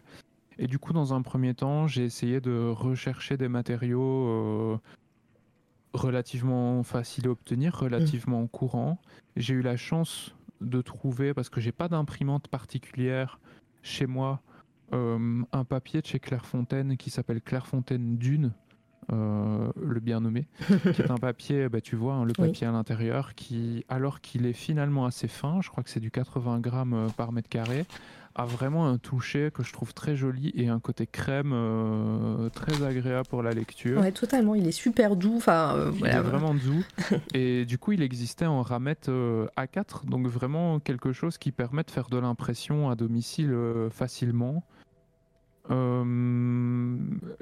papiers noirs et le carton, du carton gris, c'est du carton gris tout simple que vous pouvez trouver dans des boutiques type Rougier et Play, le le papier noir euh, pour recouvrir les livres, euh, pareil. Et alors, ce qui a déterminé quand même pas mal euh, les couleurs, c'est assez marrant, des livres finaux, c'est ce que j'ai pu trouver comme papier marbré et comme tranche-fil. Alors, le tranche-fil, je ne sais pas si vous savez ce que c'est dans le chat, mais c'est l'espèce de petite protection en tissu exactement qu'on voit au sommet et à la base ou à la tête et à la queue des livres, qui en fait est fait pour cacher le, les points de couture euh, des cahiers euh, à l'intérieur. Ah oui, donc le, le, tranche-fil et maintenant que je suis en train de regarder, effectivement, il est bleu chez moi. ouais, le, le, ou la tranche-fil, je ne sais plus. Je, je sais pas. normalement, ça se coud. c'est un point de couture qu'on répète entre les cahiers jusqu'à obtenir cette espèce de petit, de petit cylindre en haut des bouquins en réalité, maintenant, ça se vend sous forme de ruban qu'on découpe et qu'on colle et ça fonctionne pas mal. Et donc là, j'ai trouvé ça chez euh, l'éclat de verre, qui est une boutique euh, qui fait plutôt de l'encadrement de photos, euh, de peinture, tout ça. Et ils vendent aussi du matériel de reliure. Alors je vous conseille de plutôt acheter en ligne parce que en boutique, moi j'ai eu le l'expérience de probablement ne pas être assez snob ou ne pas avoir suffisamment d'argent à dépenser pour qu'on daigne m'aider beaucoup, mais ils ont quand même du bon matériel, euh, notamment pour ça. Et ils ont entre autres du papier marbré de différentes couleurs. Et ces couleurs-là, avec les tranches fils qui avaient des couleurs à peu près similaires, m'ont servi à essayer de déterminer de quelle couleur allaient être les livres finaux. Ah mais c'est vrai en plus mais, maintenant que tu le dis enfin voilà c'est je découvre mon livre euh, ça, fait un mois que je l'ai. Euh, et euh, effectivement donc à l'intérieur le papier marbré est bleu le, le ou la tranche fil est, est, bleu et ma et la jaquette est également bleue puisque c'est le premier volume que j'ai. c'est vraiment, tu vois, un mélange de considération artistique et pratico-pratique qui ont donné naissance à ce, à ce projet-là. Bah, tu vois, là, à l'image, on, voit un, on voit un volume 2 et son papier marbré rouge. Oui. Et euh, ouais, non, c'est fou. Et euh, t'as jamais pensé, euh, parce que bah, on, revient à la sérigraphie, à sérigraphier ces jaquettes, le, enfin, le, le couvre-livre là? Alors, la jaquette, c'est le seul élément que je ne fabrique, que je n'imprime pas moi-même là-dedans. Mm. Euh, j'ai commandé 100 jaquettes euh, de chaque type euh, chez un imprimeur, en gros, et j'emballe les livres finis dedans. J'ai pensé à sérigraphier. Le problème, c'est que si tu relis tout et que tu sérigraphies après et que tu te plantes, t'as relié ton bouquin pour rien. il fallait trouver des formats de papier qui qui fonctionne pour pouvoir être sérigraphié et l'air de rien une jaquette qui fait tout le tour de ton bouquin et qui revient à l'intérieur. En fait, c'est super long quand tu l'étales, c'est assez grand comme, euh, comme morceau de papier. Donc en termes de format, c'était pas évident non plus.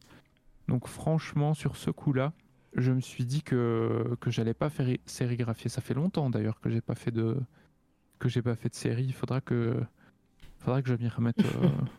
voilà, peut-être un projet dans le coin de ta tête.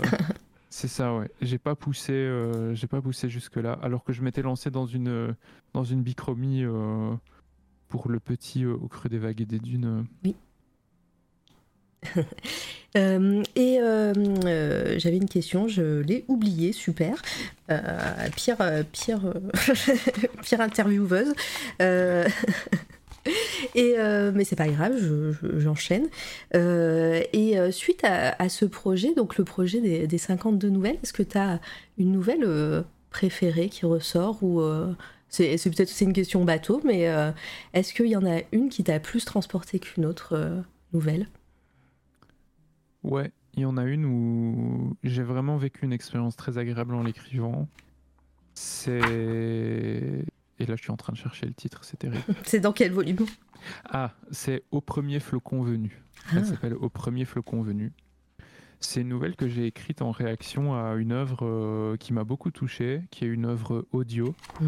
qui a été réalisée par euh, Tristan Langrin et euh, François TJP, qui s'appelait Le Chasseur. Et Le Chasseur, c'est une euh, fiction audio que vous pouvez écouter euh, un peu partout, je pense, mais probablement sur YouTube et sur le site de François TJP, très certainement. Euh, c'est une le chasseur audio. le chasseur, ouais. François TJP, les trois lettres. Ah, les trois lettres. Oula, oula j'ai mis français, super. François TJP, hop. Fiction sonore. Ouais, je le mets de côté, hop et je vais partager ça sur le chat, comme ça les personnes pourront aller voir aussi. Euh. Ouais, et donc c'est magnifique, ça à écouter. Chaque épisode dure 2 euh, minutes, 1 minute 30, 2 ah minutes 30, euh, ce genre de, ce genre de format. Et chaque épisode correspond en fait à une rotation sur ce monde où la Terre est en train de se plier sur elle-même. Et ils ont créé ça, donc ça c'est François TJP qui l'a réalisé mais euh, tout l'univers qui tourne autour de dans lequel s'inscrit cette fiction sonore s'appelle les Chroniques de la Terre gelée. Et les Chroniques de la Terre gelée, comme tout ce que fait François, euh, est sous licence libre. Donc si quelqu'un a envie d'écrire une suite, c'est possible. Si quelqu'un a envie d'écrire une, une, variation, quelque chose qui se passe dans ce monde-là, c'est possible. Et euh, moi j'adore cet état d'esprit cet état d'esprit créatif et qui incite à la création. Le partage, ouais. Ouais. Et donc j'ai écrit une nouvelle euh, qui se passe dans cet univers-là. Et euh, j'ai vraiment, j'ai vraiment pris mon pied, euh, j'ai vraiment pris mon pied à écrire cette nouvelle. Je trouve que le résultat est, est un, enfin le résultat c'est vraiment un bon souvenir d'écriture pour moi. Et en plus ça m'a poussé aussi dans des retranchements beaucoup moins concrets et beaucoup plus mystérieux, éthéré que ce que je pouvais avoir euh, tendance à écrire moi-même. Donc ça m'a, ça m'a, ça a créé des changements pour moi aussi euh, dans, dans, ma façon d'écrire. Et euh, ouais, c'était aussi l'idée de tant qu'à tenir un discours dans lequel j'incite vraiment les gens. D'ailleurs, si vous êtes artiste et que vous avez envie de faire quelque chose en vous basant sur un truc que j'ai écrit, faites-le. Je vous en supplie, faites-le et taguez-moi. Je vais adorer voir ça et vous avez le droit, euh, y compris pour faire du commercial. Mais euh, j'avais envie de rendre l'appareil un petit peu et de me dire, tant qu'à faire, créer des choses sous licence libre et inciter les gens à s'en servir comme base, je vais essayer moi aussi d'utiliser des bases libres pour créer quelque chose. Et donc, euh, finalement, avec cette nouvelle-là, la boucle était un peu bouclée en quelque sorte. C'était du libre basé sur du libre et, et j'étais fort content. Elle est dans quel, euh, dans quel volume euh C'est dans le troisième ou le quatrième, je pense. Je crois que c'est dans le troisième. C'est terrible, hein, comme j'oublie euh, comme mais... avec le temps qui passe. En fait, c'est même marrant, mais je te racontais tout à l'heure que, pour l'anecdote, hein, je te racontais tout à l'heure que j'avais parfois du mal à me rappeler des titres de certaines nouvelles. D'ailleurs, ça s'est produit plusieurs fois ce soir. mais parfois, j'oublie même la chute. C'est-à-dire que ça m'est arrivé plusieurs fois de relire une nouvelle, de me souvenir de la chute que j'avais écrite dans mon carnet, par contre, je me surprends moi-même parce que je ne me souviens pas qu'au moment d'écriture, finalement, j'ai changé la chute au dernier moment. je me, je me feinte moi-même sur, des, sur mes propres textes. Ça, c'est peut-être le, côté euh, accumulation euh, de faire, euh, voilà, de, d'en, faire, beaucoup, faire beaucoup, et de créer. Voilà, enfin, moi, je sais que j'ai, pour, pour l'anecdote, j'ai la même chose avec mes interviews. Hein. là, ah on va arriver tout doucement à la centième interview. J'en fais deux ou trois, deux par semaine, deux, une ou deux, voilà, par semaine. Euh, autant de dire que les anecdotes et les, euh, euh, et, les dates se, se, croisent et je me, je me souviens pas de ce que j'ai fait la semaine dernière, tu vois. Donc, encore, tu vois, hier, c'était, c'est tout frais avec Oli, c'est, c'est tout frais, mais voilà, la semaine prochaine, j'aurais oublié tout ce qu'on a raconté tous les deux, tu vois. peut-être aussi que nous sommes vieux et qu'à un moment donné, il va falloir l'admettre. C'est peut-être aussi le manque de sommeil, je sais pas. Pour moi, en tout cas. Mais oui, je, je, suis vieille, je sais. En plus, je suis plus vieille que toi, donc merci de me le rappeler.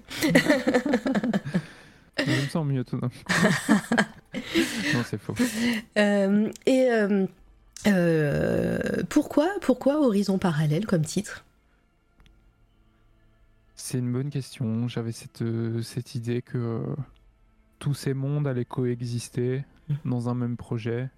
Des mondes J'essaie de pas dire le mot parallèle, mais, euh, mais il vient tout seul, mais des mondes euh, sans interconnexion, avec parfois des interconnexions quand même, parce que j'ai finalement écrit euh, une mini-série à un moment donné. Donc il y a quatre nouvelles qui en fait sont quatre mini-épisodes d'une mm. mini-série qui se suivent. Il y a des nouvelles qui se répondent l'une l'autre ou des petits, des petits clins d'œil d'une nouvelle à l'autre quand même finalement. Donc des mondes parallèles, pas si parallèles que ça. Mais j'aimais cette idée, ouais, cette idée de, de plusieurs horizons plutôt que d'un seul. Ça m'a inspiré pour faire les couvertures aussi, du coup, mhm. de, des différents e-books, où il y a énormément ce, ce, côté miroir euh, mhm. d'une montagne en haut, d'une montagne en bas, ou de, deux fois la mer, de ce, ce genre de choses-là. Donc ouais, c'est plutôt c'est cette idée de monde parallèle qui, euh, qui m'a motivé, qui m'a motivé à à donner ce titre-là. Ouais, et puis euh, sur la couverture, il y a des lignes aussi qui ne sont pas parallèles, qui se croisent justement. C'est ce que tu. Euh, il y en a certaines qui se croisent. Est-ce que voilà, c'est en lien aussi avec ce que tu dis, que certaines nouvelles se, se répondent, se croisent, c'est parallèle, mais pas trop? Tout à fait. Puis c'était un élément aussi qui, euh, du point de vue graphique, technique, allait être facilement reproductible d'un volume à l'autre, tout en le changeant quand même en restant sobre relativement. Euh, donc euh, ça répondait quand même à certaines caractéristiques pour pouvoir faire. Euh, enfin, tu posais la question de de comment on s'y prend tout à l'heure d'un point de vue vraiment technique, bah, de créer une maquette de jaquette et puis d'un volume à l'autre de pouvoir réaliser des adaptations de la jaquette numéro 1 pour pouvoir créer la suivante avec les bonnes couleurs, avec juste un changement de certains éléments. Donc ça aussi, ça a contribué à, à la cohérence graphique euh, de l'ensemble. Et du point de vue euh, concret, je travaille euh, avec des logiciels libres quasiment exclusivement. Les maquettes sont faites avec Scribus, qui est un logiciel de PAO que je vous recommande très très fortement. C'est super tout ce qu'on peut faire avec. Je fais tout avec. Ah, je, vais, je, suis en je suis en train de le noter en même temps, Scribus. Scribus ça me parle, mais ça doit être un truc qui ressemble. Ça me parle, je, ne connais pas du tout. Et, euh, et euh, là, j'arrive sur une publication, je suis obligée de te poser la, question parce que c'est un peu le running gag aussi sur cette toile radio. Euh, tu connais peut-être pas l'émission depuis assez longtemps, mais que penses-tu de la relure suisse? Mais c'est très bien la reliure Mais oui. non, non, mais c'est mais justement, moi je suis très fan, mais parce que j'adore j'adore cette reliure parce que euh, euh, voilà, j'ai beaucoup de hardbooks et de, de livres, dont euh, le MOOC, le fameux MOOC d'une de Lloyd qui, a, qui est venu hein, sur cette toile à la radio, Lloyd Cherry, qui est venu l'année dernière aussi, l'été dernier. J'avais écouté ça. On a parlé de Dune. et, euh, et c'est vrai que ça, ça, fait partie des relures que j'aime beaucoup parce que je trouve que ça sied bien au, aux artbooks, euh, si on veut mettre quelque chose sur une double page, par exemple, voilà, on peut mettre le livre à plat sans, défoncer le dos euh, du livre. Et, euh, voilà, et, je, sais que c'est une reliure assez chère à, fabriquer industriellement, disons. et je regrette qu'il n'y ait pas assez de reliures suisses dans le monde du livre d'art. mais je me dis que peut-être à la main, est-ce que toi, ça te tenterait de faire ce genre d'exercice?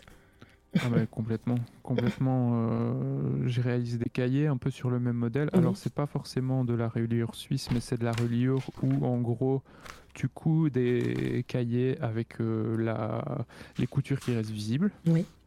Et après, tu fais un, tu encolles le dos pour que le dos soit un petit peu plus solide, quoi. Ouais, mais et ça donne un aspect. Euh, la reliure suisse, je pense qu'en plus, pour qu'on puisse dire que c'est de la reliure suisse, il faut qu'il y ait une cover qui qui fasse tout le tour et qui soit attaché euh, à l'arrière du bouquin. Euh, ouais, ça me tente vachement. c'est super, c'est super beau. D'ailleurs, si vous voulez, si vous aimez les, les belles reliures et les beaux euh, livres, les belles créations euh, graphiques, il y a deux choses auxquelles il faut prêter attention. C'est la micro-édition. Donc mm, les gens qui euh, vraiment créent de tout petits livres en tout petit tirage, mais qui font tout eux-mêmes. Ces gens ont élevé le niveau de la créativité dans le livre. Tu as des exemples en, tête? Parce que c'est aussi le but de l'émission, hein, de découvrir des, des, des, personnes qui créent. Alors, je, ah. J'ai pas de, de créateurs, de créatrices en particulier. Par contre, il y a pas mal d'associations qui font ça, qui mm. essayent de promouvoir euh, ce genre de, de, créateurs. Donc sur Bruxelles, vous allez avoir les ateliers du tonnerre, avec tonnerre écrit comme le tonnerre euh, d'une imprimante. Euh, le vecteur à Charleroi.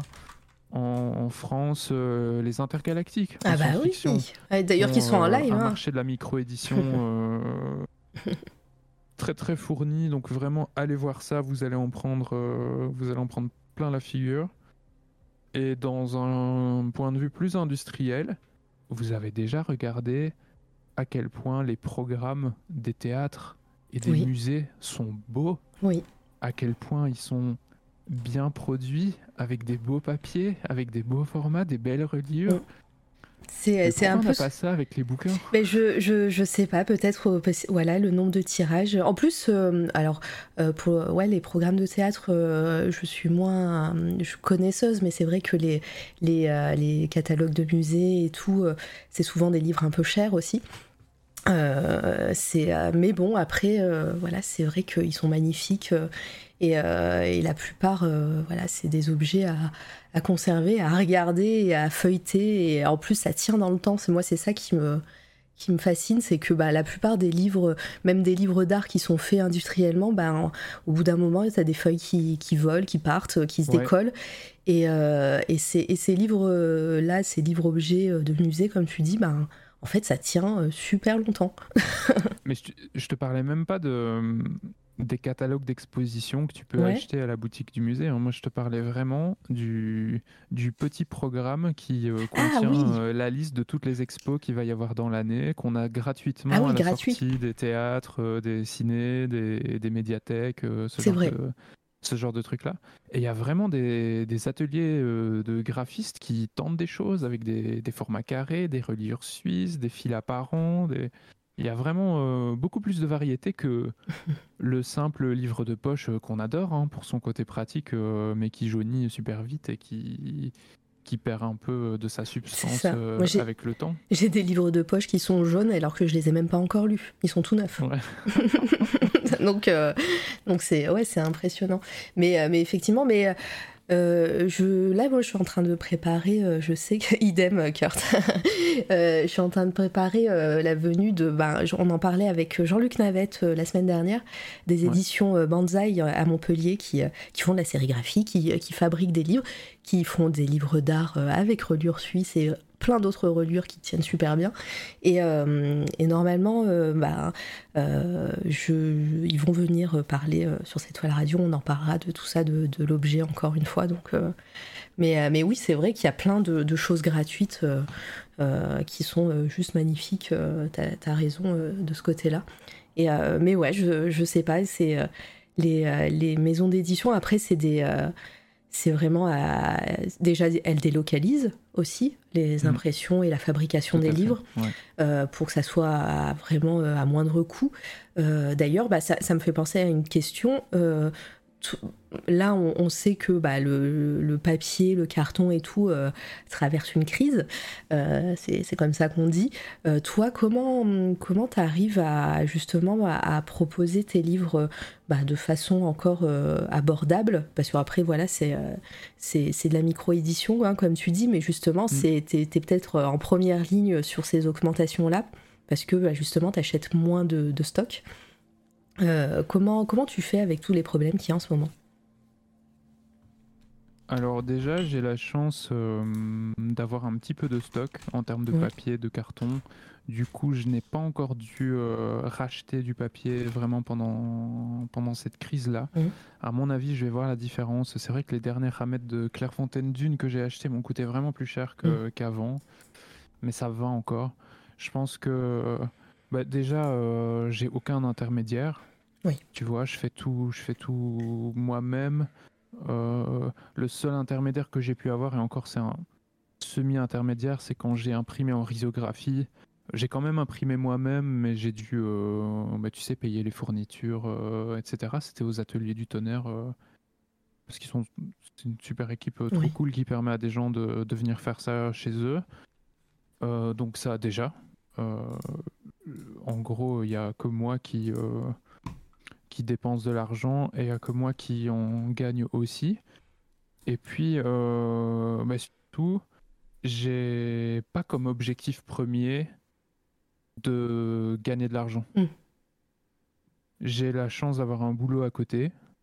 En tout cas, euh, enfin voilà, je... c'est un peu ma c'est un peu une condition de ma liberté artistique, si tu veux. Oui. J'ai pas envie de faire de l'édition indépendante et de me retrouver dans des situations commerciales euh, compliquées qui en fait me feraient euh, prendre des décisions euh, artistiques ou ne pas prendre des décisions artistiques pour des raisons commerciales parce que j'ai absolument besoin d'être rentable sur un tel ou un tel projet, tu vois. Donc, euh, je gagne pas énormément d'argent avec mes bouquins. Je suis déjà super content quand, quand, quand le bilan est à zéro, tu vois. Euh, en plus, j'ai fait du gratuit pendant longtemps. Enfin, tu bah vois, il y a encore énormément de choses qu'on peut lire. Euh, bah, tout Horizon Parallèle, on peut le lire gratuitement. Par exemple, nouvelle par nouvelle, c'est toujours possible aujourd'hui. Euh, et à partir du moment où tu te libères de cette idée de il faut absolument que ce que je fais soit rentable, je dis pas que c'est pas quelque chose d'important, mais quand ça arrête d'être la priorité numéro un et que tu arrives à t'organiser pour que ça ce soit possible, en fait ça libère beaucoup de choses et euh, je pense que je, je vis bien par rapport à ça. Parce que clairement, euh, si je comptais mes heures, je pourrais pas vendre des recueils de nouvelles faits main à 35 euros. Hein. Ah oui. Euh, ce serait, euh, ce serait, euh, ce serait absurde.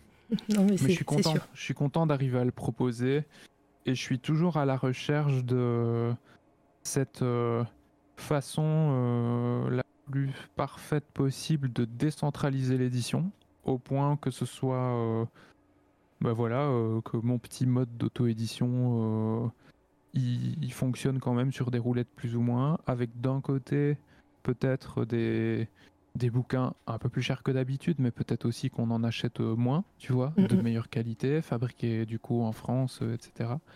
Et d'un autre côté, peut-être des contenus gratuits ou des contenus beaucoup moins chers, etc. Je suis en, je suis en pleine quête de ça.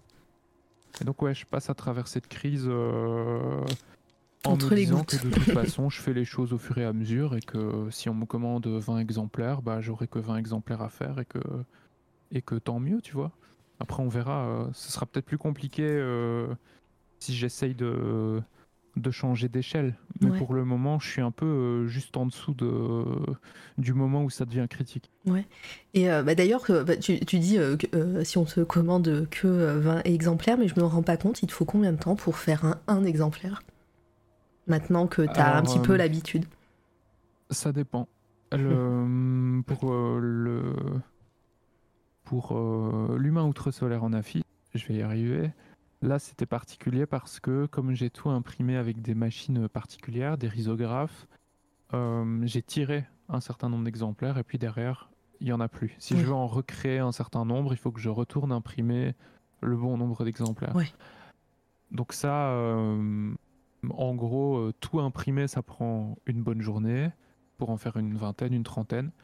Franchement, si j'avais voulu en imprimer 50 ou 100, je pense que ce serait passé dans la même journée aussi. Mmh. Par contre, une fois que tu as tout imprimé, tu dois tout découper, tu dois tout euh, trier, tu dois mettre les bons feuillets derrière les bons feuillets, tu dois tout en coller, ça, ça prend un temps dingue. Pour euh, la reliure euh, cousue horizon parallèle, là, si j'ai un bon rythme, ce que je n'ai plus pour le moment, il y a moyen que j'en fasse 3 ou 4 en une semaine. Ah, oui. mais il faut vraiment que j'enchaîne que j'enchaîne les découpes parce que je suis contraint aussi par des temps de séchage pour l'école euh, coudre, juste l'acte de coudre, une fois que c'est imprimé, un volume, ça me prend entre 45 minutes et une heure. Tu vois, ça, c'est encore raisonnable. C'est encore un moment euh, où euh, bah, j'écoute Twitch. je regarde Twitch ou j'écoute un podcast et voilà, ça passe. Après, il y a des temps, je suis limité aussi. Bah, j'ai, avant, je travaillais avec des, des serre-joints et des planches. Maintenant, j'ai une petite presse une petite presse qu'on a vu passer sur certaines. Mais... Euh, métallique, euh, elle est là. Ouais, ouais, une presse en fonte qui pèse. Euh, Son poids. moi, probablement. Son poids. D'ailleurs, elle est un peu cassée pour le moment. Il faut que, ah. faut que je la répare. Mais je suis quand même contraint dans la hauteur de, du nombre, par le nombre, pour le nombre de livres que je sais mettre à l'intérieur pour bien les presser. Mm.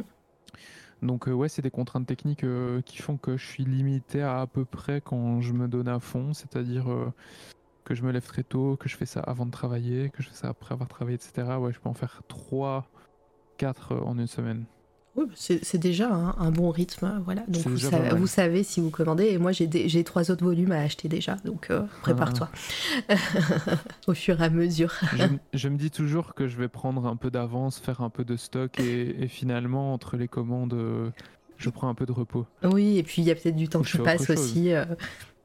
Puis c'est sympa de savoir que bah, tu as fait ta commande.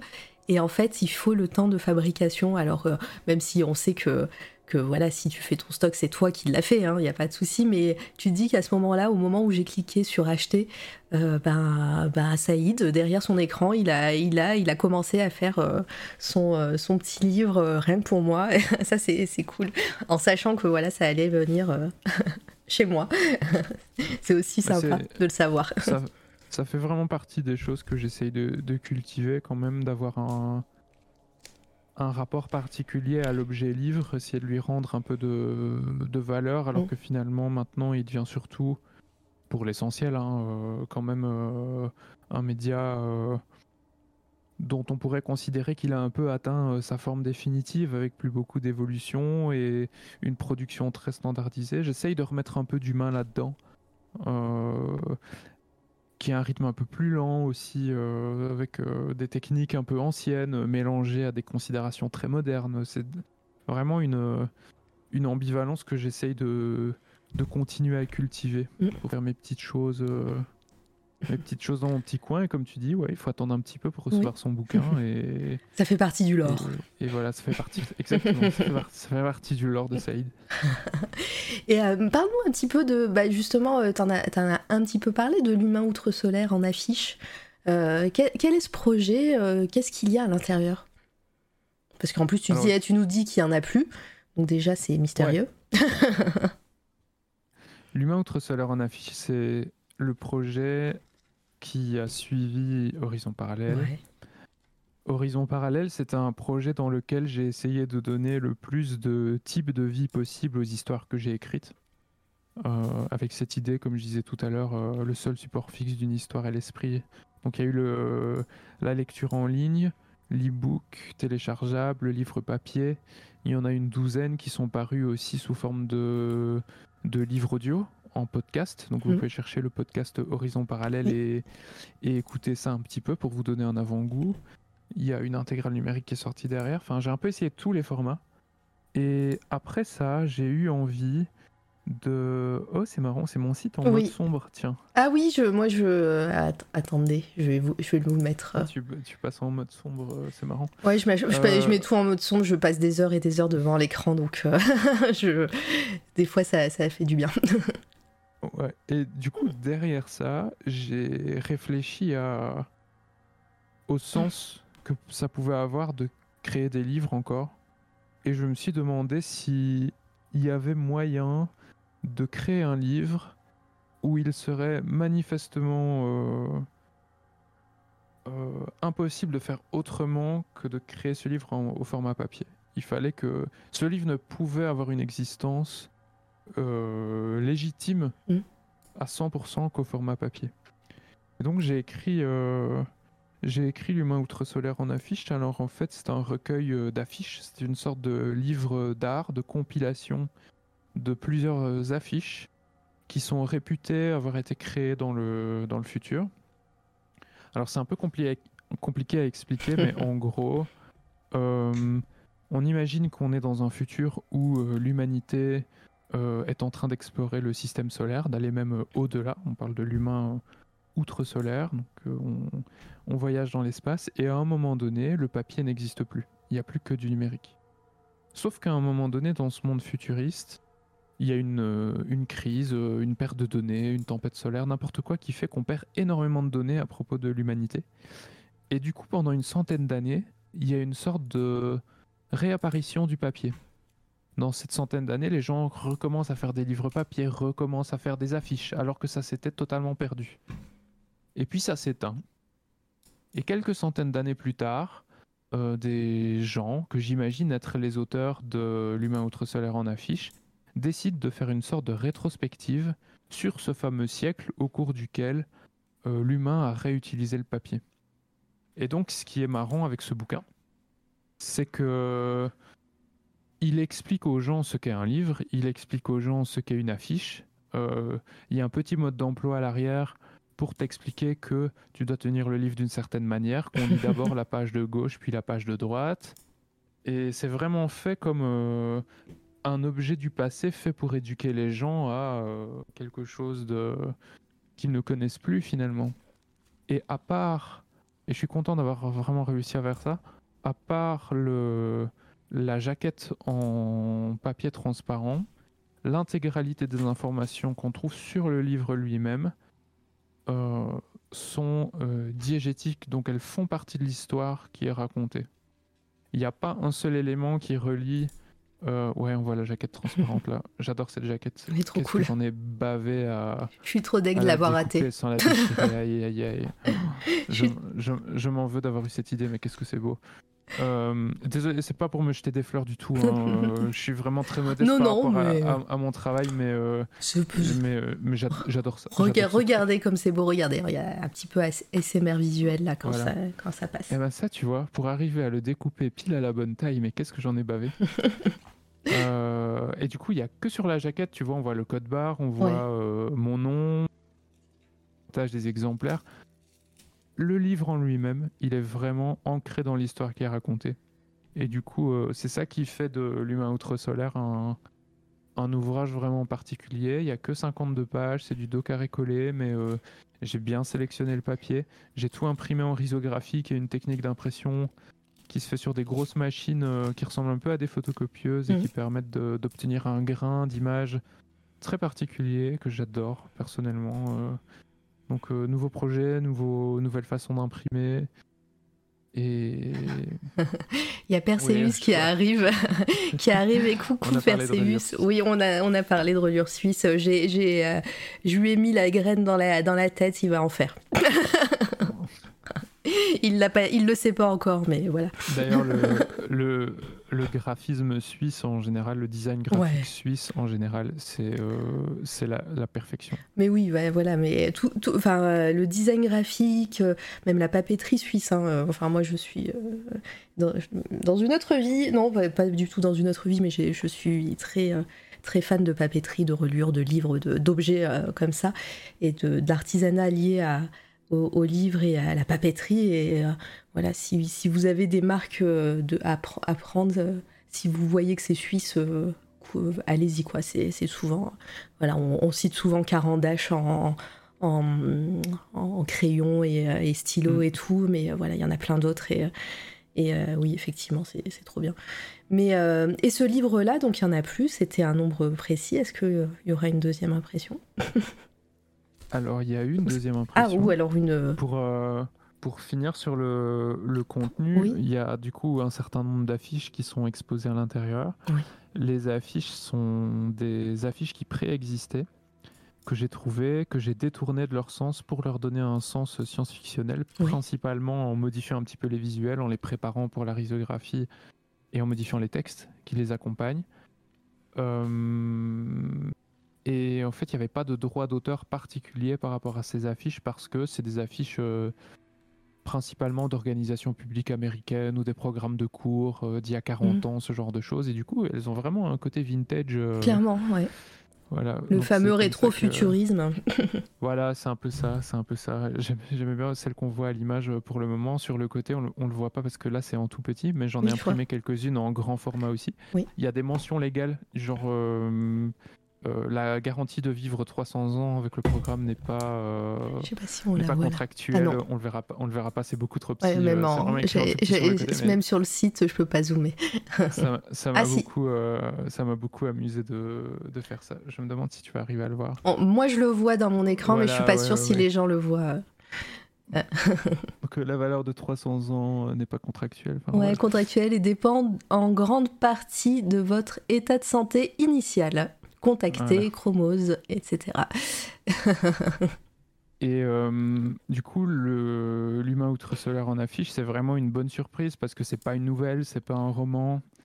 Euh, et j'ai annoncé sur mon. Donc j'en ai imprimé 25 euh, ou 30, je crois que j'ai imprimé 30 exemplaires, série limitée. Mm.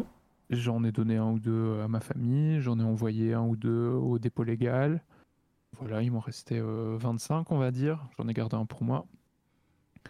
Je lance la précommande pour les abonnés à ma newsletter. Et je vois le nombre qui diminue. Et le lendemain, je lance, euh, je lance donc jour J, le jour de, la sortie, il y a d'autres gens qui en achètent. Et en fait, j'étais sold out euh, des 25 exemplaires le premier jour. Mm. Alors c'est sûr, c'est seulement 25 exemplaires. C'est un peu un score de, de livres politiques. Petit scud discret, boum Sauf que je les ai fait, je les ai fait moi-même, tu vois. J'ai porté le papier. Euh, oui. Enfin, ils étaient tous les 25 sur mon bureau. Je les ai numérotés un par un, et il y a quand même 25 personnes qui les ont achetés. Enfin, moi, je trouve ça complètement fou. Et du coup, j'ai fait un deuxième tirage, et les, et les suivants sont partis aussi.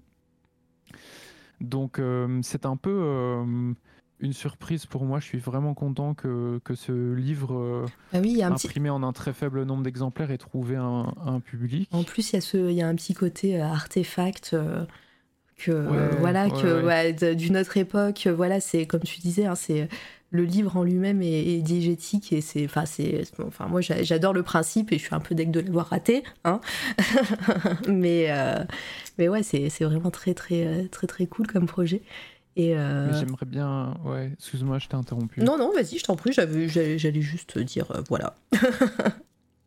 j'aimerais bien euh, trouver quelque chose à refaire avec ce projet. Est-ce que je ressors une édition peut-être imprimée plus facilement pour moi, mais pour que les gens puissent au moins avoir le plaisir de le feuilleter quand même, même si c'est plus avec les couleurs d'origine ou ce genre de choses. J'y réfléchis. J'y réfléchis. Il faut pas non plus prendre en défaut les gens qui l'ont acheté en se disant que c'était une édition limitée. Donc il faudrait qu'une nouvelle édition ait quelque chose de particulier par rapport à la première qui donne pas aux gens euh, l'impression d'être floués. Petite pique au monde du rap, je vous déteste quand j'achète un CD en précommande et qu'un an après vous sortez une édition ultime. Euh, autant euh, je continue à acheter des disques parce que j'adore le travail des graphistes, notamment de Régular d'ailleurs que vous connaissez peut-être si vous écoutez du rap. Mais arrêtez avec ça, franchement, sortez l'édition ultime tout de suite. Euh, petit, petit, coucou aussi au monde du jeu vidéo euh, avec euh, les 12 000 éditions de Skyrim. que bah, voilà. C'est un public qui est prêt pour continuer à acheter du physique, surtout quand des gens font de très jolies choses en physique, c'est magnifique. Mais... mais, mais arrêtez, arrêtez. voilà, j'ai pas encore trouvé la manière de, de donner une, une, belle vie euh, pérenne à, à ce projet qui pourrait continuer à intéresser euh, des gens potentiellement. Ça pourrait presque être un, euh, une aide de jeu pour un JDR aussi. Ouais, bah, il est sous licence libre aussi, donc franchement, amusez-vous. Hein. Ah, on a plein de joueurs et joueuses de JDR dans le chat. Et bonjour Nébelim, coucou. Salut Nébelim.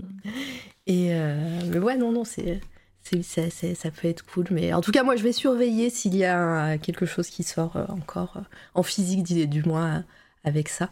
Euh, quel a été. Est-ce que tu as, enchaîné avec autre chose suite à ça? Je suis en train. Ah, c'est le. ah ouais, bah regarde, c'est parfait. J'arrive à la fin en plus de, l'Instagram, enfin au début, du coup, maintenant, à ce qu'il ce y a maintenant. Et qu'est-ce que tu es en train de faire, si tu peux en parler un petit peu, ou en tout cas nous donner envie? Alors, euh, si, T'es pas obligé, hein, si, euh, si euh, tu veux garder le secret. Bah, je pense que c'est un bon moment pour révéler un petit peu les choses. C'est les gens qui me suivent sur ma newsletter sont les seuls à être au courant pour le moment. D'ailleurs, c'est vraiment en train de devenir mon canal privilégié pour pour donner des infos euh, un lundi sur trois, un petit rythme. Euh, Autant de dire que la newsletter, ça va être. Euh, faible ni trop élevé. Où on s'inscrit à ta newsletter Ah, là voilà. Voilà. Alors tu peux aller. regarde, je le fais en direct. Tout en bas. On le fait en direct. attendez, je le, je le montre pas parce que hop, il y a, y a, mes comptes privés aussi qui qui pop. Ouais, ouais, ouais fais pas popper des. Non, mais des, des, infos confidentielles. Hop, et, euh, et voilà. Et je le fais en direct, donc faites-le aussi, les amis. Vous allez sur le site, tout en bas, il y a inscription à la newsletter. Et comme ça, vous aurez euh, je comprends et j'accepte les conditions et s'abonner. Tu auras la notif en direct. Je ne suis pas un robot, effectivement. Oui, les répliquants sont parmi nous. Euh, soyons vigilants. et donc, Désolé pour ce petit moment pub euh, impromptu. Non, mais faut... Euh, ah, c'était là pour ça aussi. notif en live euh, ah. pour les, les, nouveaux inscrits. merci beaucoup. Bah, j'ai envie de d'écrire quelque chose de plus long. J'ai envie de pas forcément d'écrire un roman, mais de d'aller plus loin que la nouvelle.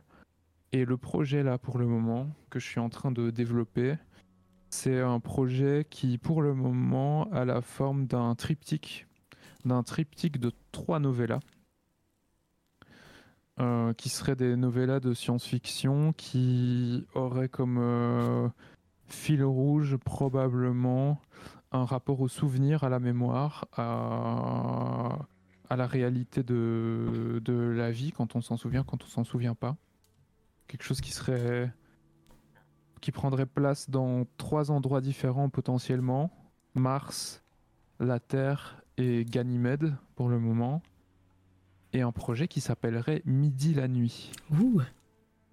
Donc voilà ce que je peux te dire pour le moment. C'est un peu, j'ai un peu le coup de stress là à en parler. C'est vrai. Euh, je pense que ouais, euh, je, je, pourrais mettre après ça sur le site que le prochain projet s'appelle Midi la nuit. Mais oui, parce que quand tu révèles, c'est vrai. Soudain, tu donnes vie à quelque chose qui n'existe pas encore. Tu, tu instaures euh, une attente en plus. ouais, ça donne une, réalité un peu palpable, un peu tangible euh, à quelque chose qui n'existe encore que dans ta tête. Et euh, ben oui, je suis en train d'écrire ça. Je suis en train d'écrire le premier, ce qui devrait être le premier volume de Midi la nuit. Et est-ce que tu as pensé l'objet? Est-ce qu'il aura une différence avec ce que tu fais euh, en ce moment, enfin ce que tu as fait plutôt avec Horizon et, et, les affiches Il y aura une différence. Je suis encore à la recherche de la façon de, de, de les mettre en place, mais j'aimerais énormément, et j'espère y arriver, avoir un travail euh, sur la typographie. Sur la typo? Pardon, ça a coupé un petit peu. Avec euh, des jeux typographiques, des jeux sur l'organisation en colonne, des jeux sur euh, le texte qui s'efface, ce genre de choses-là. Mmh. Mais c'est encore très euh, abstrait pour le moment. Ah bah, ça, ça, me donne une idée de coup de cœur euh, pour la fin de l'émission. Je t'en parlerai peut-être que tu, tu connais. je suis sûr que je sais ce que c'est. Ou pas. On va voir. Ça dépend si ton idée est plus grande à l'extérieur qu'à l'intérieur. Eh ben non, figure-toi que ça sera pas ça. Ah. ça sera pas ça. J'ai été eu ouais, et euh, voilà, euh, c'était euh, évidemment la, grosse ref, mais on en parlera peut-être à la fin, on verra. très bien. Donc ouais, je, suis en pleine réflexion. Ma difficulté maintenant, qui est un peu le revers de la médaille de, tout ce que je peux faire, c'est que il faut que j'arrive à me concentrer sur l'écriture de l'histoire, avec tous ces éléments euh, parallèles qui, qui, qui, me, qui, me, qui me parasitent. C'est difficile pour toi de justement de, de, de, de focus sur une, une, partie en particulier parce que ben, vu que c'est en plus le, tout début d'un projet, euh, ça part peut-être dans tous les sens déjà dans ta tête. Euh, c'est difficile pour toi de, réussir à regrouper tout ça et à, et à mettre en forme? C'est assez difficile, mais finalement, en fait, pour plusieurs euh, raisons. D'abord parce que, comme tu dis, il y a tout qui peut arriver en même temps. parce que quand on pratique une forme d'artisanat, en tout cas quand on apprend en permanence, et donc potentiellement on a des, techniques qui, on a une technique personnelle qui évolue, et peut-être que l'idée qu'on avait au début, finalement, on se rend compte qu'on peut faire un peu mieux maintenant ou un peu différent. Alors on, ça remet un peu les choses en question. Mm. Et en même temps, il y a une autre difficulté, c'est que, bah, pour ma part, comme je disais tout à l'heure, j'ai écrit énormément de cours avant avec euh, énormément de nouvelles et les facilités que j'ai eues à la fin d'Horizon Parallèle, maintenant elles me handicapent un peu. J'ai un peu de mal à refaire du long. Ouais. Tu vois? Donc euh, c'est un peu. Euh, enfin, je crois que c'est une question d'organisation. Finalement, c'est pas plus mal aussi quand on, est indé de, de devoir réfléchir à la DA. parce que c'est ça, hein, finalement, si tu dois donner un, un environnement de création entier au projet. Et euh, bah voilà, écoute, on, se débrouille comme on peut avec euh, ce qu'on espère euh, être des, des, des particularités personnelles, des avantages. Et il faut jouer aussi avec les inconvénients qu'on a et qu'on se crée hein, dans sa façon de, en tout cas, façon de faire. En tout cas, c'est un, un, projet qu'on va suivre avec attention sur cette toile à radio et je suis sûre les gens dans le chat également. En tout cas, voilà, moi j'ai hâte de, de, découvrir les newsletters pour en, apprendre plus sur le sujet au fur et à mesure du projet. Merci beaucoup. Euh, Est-ce que ça tirait si on faisait une toute petite oui, pause? Sans problème. Euh, Vas-y, je t'en prie. Je vais, je vais meubler, tu reviens, euh, tu me dis quand tu es de retour. Et yes. je, vais, je vais parler avec le chat en attendant. Bah, en tout cas, j'espère que dans le chat, ça va bien. que, que, tout ça, vous apprenez plein de trucs. c'est cool. moi, bah, je vais vous teaser un petit peu la suite des événements. Euh, sur, euh, euh, sur cette toile à radio pendant que Saïd revient. hop, ah bah first message, au revoir, c'était un, un bot. Euh, c'est super intéressant. Ah, pas trop cool. Euh, du coup, la suite, pour la fin de mois, euh, on continue évidemment à être aux couleurs de.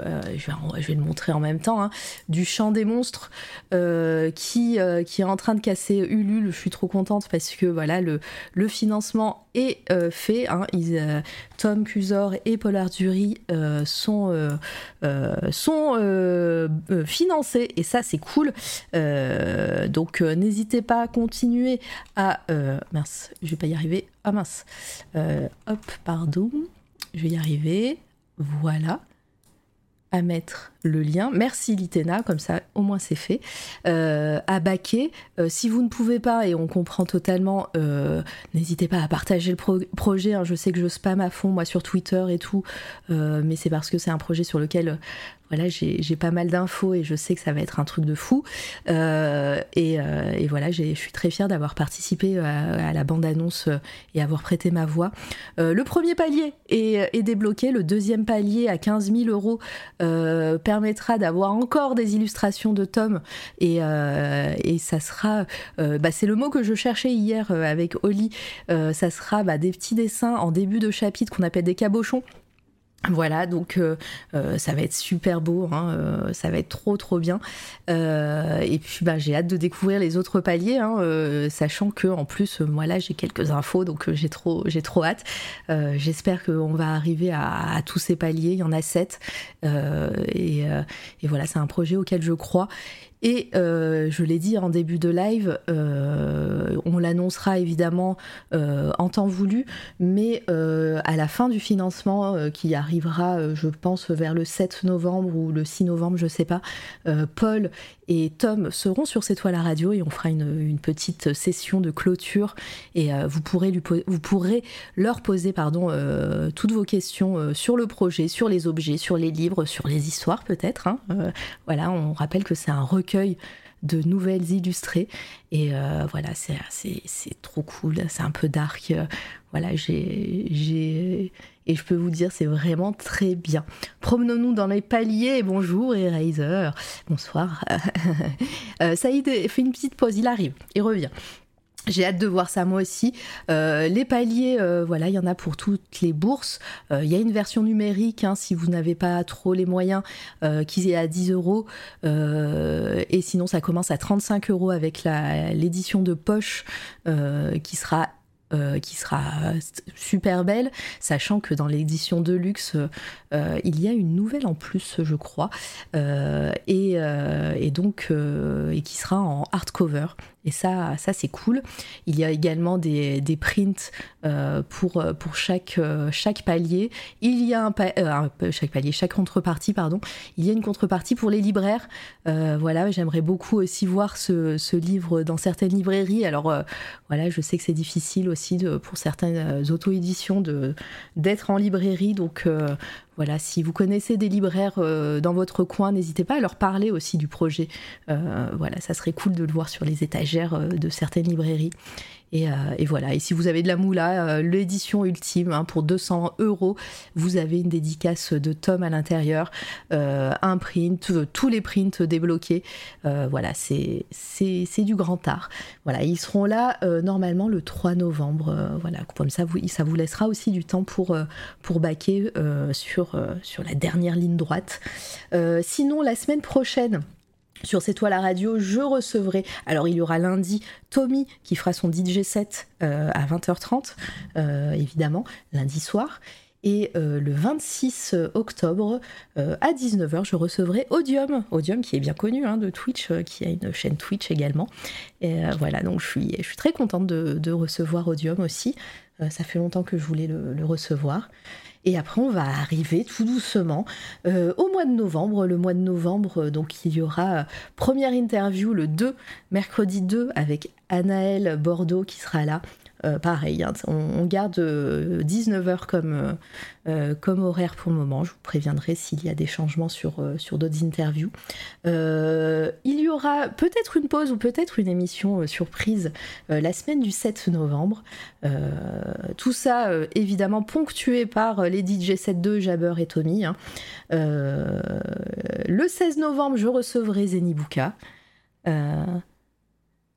ne seras pas le 5 Le 5 pour ah, le, euh, le 5, mais je ne euh, le 3 novembre, calé dans l'agenda, mais je ne serai pas dispo le 2. Ah mince, c'est pas grave, mais ah, dommage, mais c'est pas grave.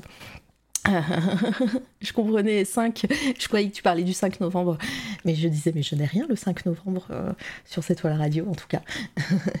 euh, qui viendra le 16, on parlera musique, très hâte aussi. Il y aura peut-être une interview qui, se cale en ce moment même le mardi 15.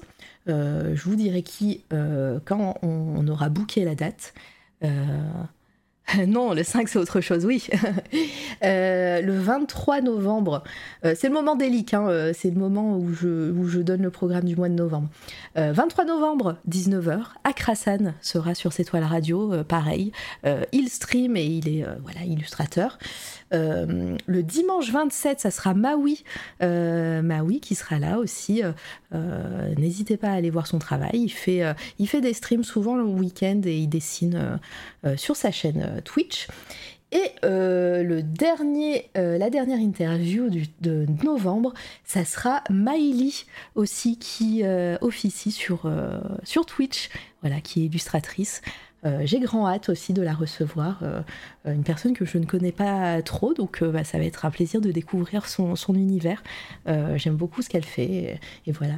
Et tout doucement, on arrivera au mois de décembre, et, et là, ça sera un mois de décembre beaucoup, beaucoup musique et beaucoup illustration, avec le premier MLK+, euh, d'ailleurs, Saïd, je, qui, euh, qui, connaît Saïd, hein, euh, évidemment. Ouais. ah, t'es à Paris. Pour faire ma réapparition. ah bah parfait. écoutez, écoutez MLK+. Hein, ah bah ouais. la, super musique de Monsieur MLK+. C'est une des musiques avec lesquelles j'écris le plus. Bah voilà. Donc bah, c'est un plaisir et on va parler sûrement de, de votre projet en commun. MLK et coucou Igara Girl ou Gara Girl. Je ne sais pas si c'est un I majuscule ou un L minuscule, mais en tout cas, euh, Igara Girl, bonsoir à toi et bienvenue euh, sur ce chat. Igara. Euh, Eraser qui dit tu as, une, tu as une machine, le rythme de fou. Alors oui, après c'est pareil, c'est une gymnastique. Je ne fais plus de sport, je n'ai plus d'entraînement de volet. Hein. je faisais du volet à une époque. Voilà, maintenant euh, mon rendez-vous euh, hebdomadaire, c'est mes interviews. Euh, voilà, c'est le rythme à prendre. Et donc ouais, MLK en décembre, Marbelec la semaine d'après, le 7, Nebelim qui était là et qui est toujours là sur le chat, viendra le, le 8 Madrigal le 14. Et après, on fera une pause de Noël où je ferai peut-être des lives sauvages. Euh, on verra.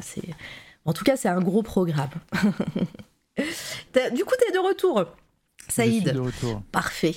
Euh, donc, bah, tu nous as parlé de ton projet, euh, de ton projet euh, en cours. Mhm. Je sais que tu fais d'autres choses à côté, notamment du podcast. Ça va être là où on va, on va arriver un petit peu à ce que tu fais autour de, tes créations. Est-ce que tu peux nous parler un petit peu de, tout ce que tu fais à côté?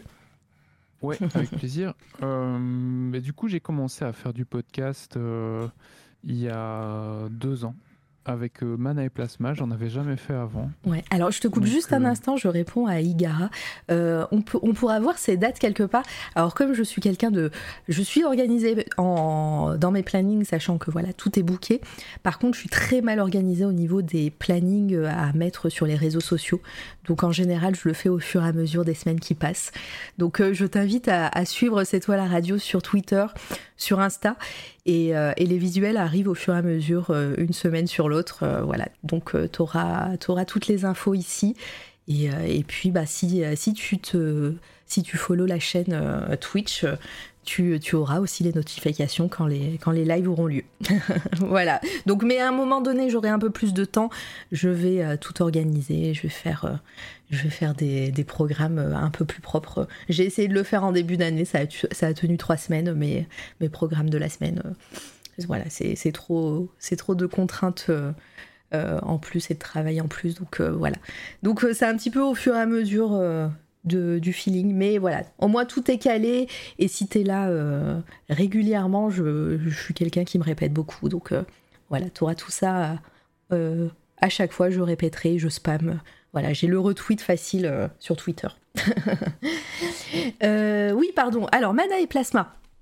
Je vais aller sur. Mana et Plasma, la grande aventure. Ouais. Euh, Dis-nous un peu en quoi ça consiste. C'est quoi ce podcast? Ça parle de quoi?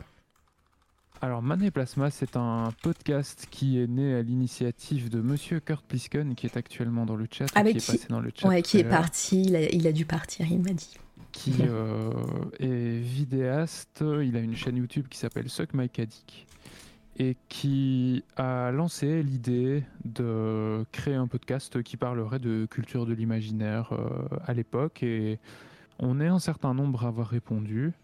Euh, en gros, on parle de tout sujet qui est en lien avec les cultures de l'imaginaire, donc essentiellement de la littérature, mais pas seulement, hein, science-fiction, fantasy, fantastique. On parle aussi de jeux vidéo. On parle, euh, et oui, Zeni, euh, ce que m'a dit que c'est très très très bien. D'ailleurs, euh, il faut spammer Carpliscan pour qu'il refasse des vidéos. On, parle de, on parle de jeux vidéo. On aimerait parler de jeux de rôle, mais on l'a pas encore fait pour le moment. On va parler de musique. On va parler de, on parle de tout ça. parfois, souvent, de manière euh, très détendue. Euh, c'est un peu le propre, c'est que il y a un côté conversation entre amis que moi j'aime beaucoup. on se prend pas énormément au sérieux. Ce qui nous empêche pas de temps en temps de dire des choses modestement qu'on peut qualifier d'intéressantes. Et c'est ça qui est bien aussi, c'est que c'est un, un, joli mélange. Et euh, on a une équipe qui a la chance d'énormément bien s'entendre, qui s'est agrandie euh, ces derniers mois d'ailleurs.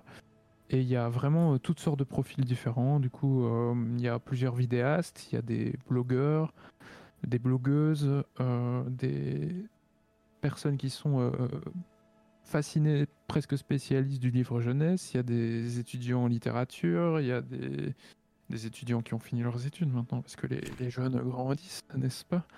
Ce, Zidane est, magique. Pardon. Belle équipe euh, variée. C'est toujours un plaisir d'enregistrer euh, soit des épisodes thématiques, soit des petites capsules. Euh, et voilà, j'adore. Je suis vraiment super heureux de, de, participer à ce podcast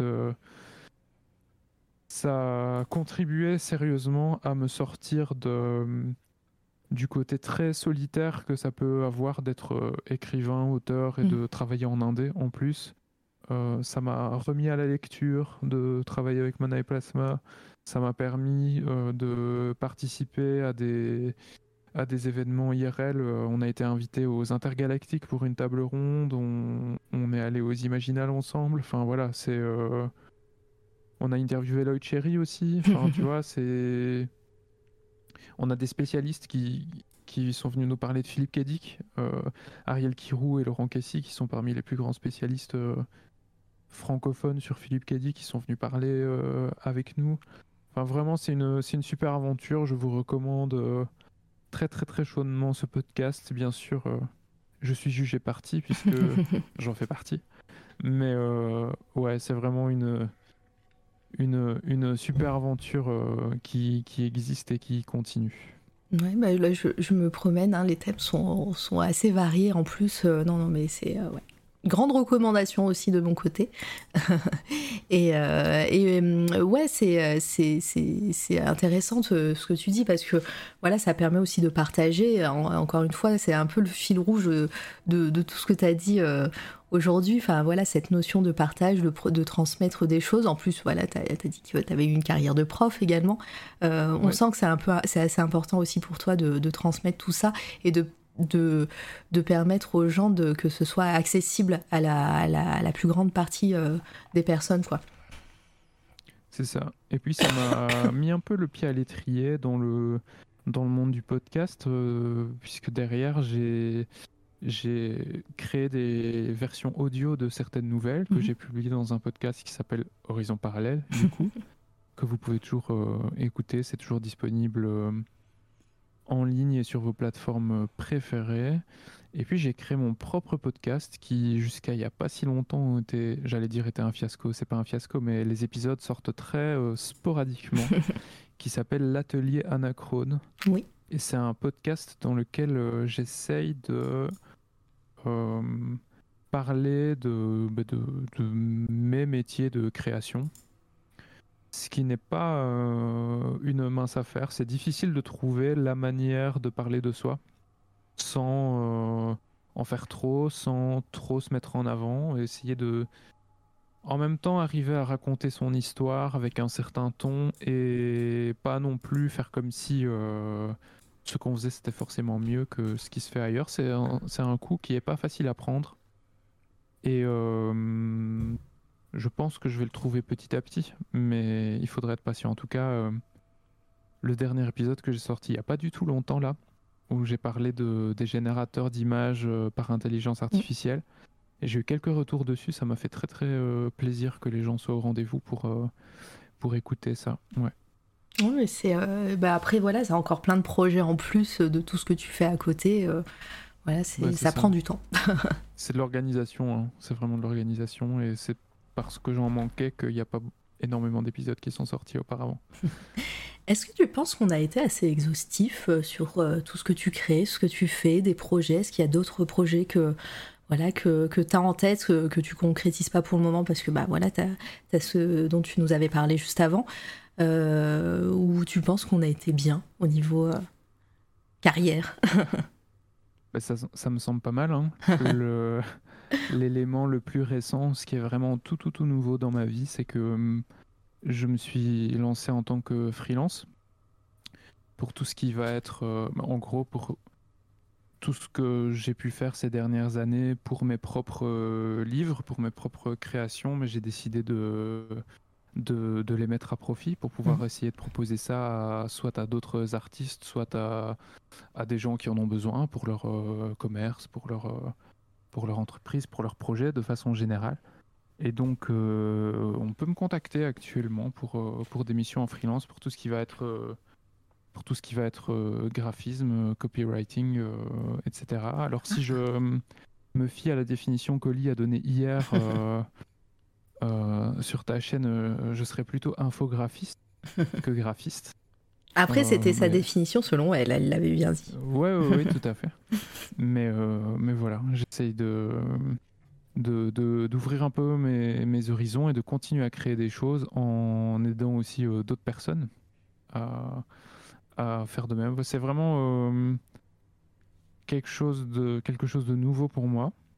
Et euh, bah, j'espère que c'est une, une, une, aventure parallèle euh, se passera bien. Mmh.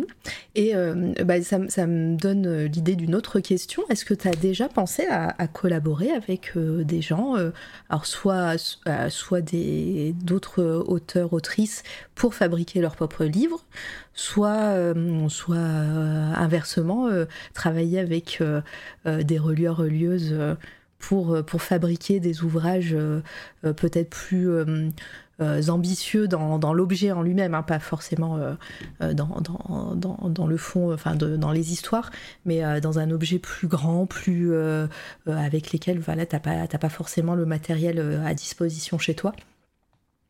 Pas encore. Je pense que c'est quelque chose qui pourrait arriver, mais il faut probablement que, que je sois arrivé un peu plus au bout de ce que je peux faire euh, tout seul pour avoir euh, ne serait-ce que la j'allais dire la légitimité mais c'est un peu ça d'approcher mmh. des gens qui seraient vraiment des spécialistes d'un art euh, d'un artisanat en particulier et leur proposer des collaborations tu vois ce que je veux dire? Oui Hum, mais par contre, j'ai des envies de collaboration pour des choses un peu plus euh, euh, tangibles, même pour le moment, qui serait de collaborer soit avec quelqu'un qui fait de la musique, soit avec quelqu'un qui fait de l'illustration, pour dépasser vraiment concrètement ce que moi je suis capable de faire tout seul, même si je prends beaucoup de plaisir à le faire. c'est vrai que une collaboration avec un illustrateur euh, que, que j'aime beaucoup, euh, ça, me, ça me ferait plaisir. faut trouver le bon projet, je mhm. pense. Il euh, faut trouver le bon projet, il faut trouver comment on va s'y prendre. Est-ce que ça va être sur mon site, sur son site, sur les deux, combien de temps, enfin tout un tas de choses très non artistiques à régler en plus de, mhm. de devoir trouver le bon projet. Ça viendra. Mais oui. en tout cas, ouais, très belle réponse et bah, on attendra, on verra, on verra ce qu'il en est. Euh, alors, bah, du coup, euh, on, arrive à la deuxième partie euh, de, l'émission.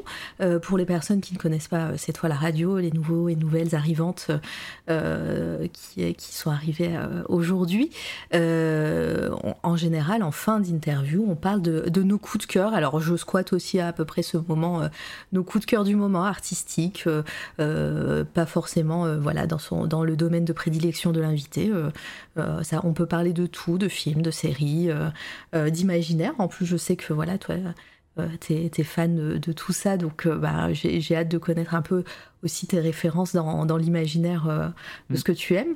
Euh, voilà, c'est aussi euh, là où moi je parle de mes coups de cœur et vous dans le chat, n'hésitez pas si vous avez vu ou entendu ou découvert quelqu'un récemment à les partager aussi sur le chat.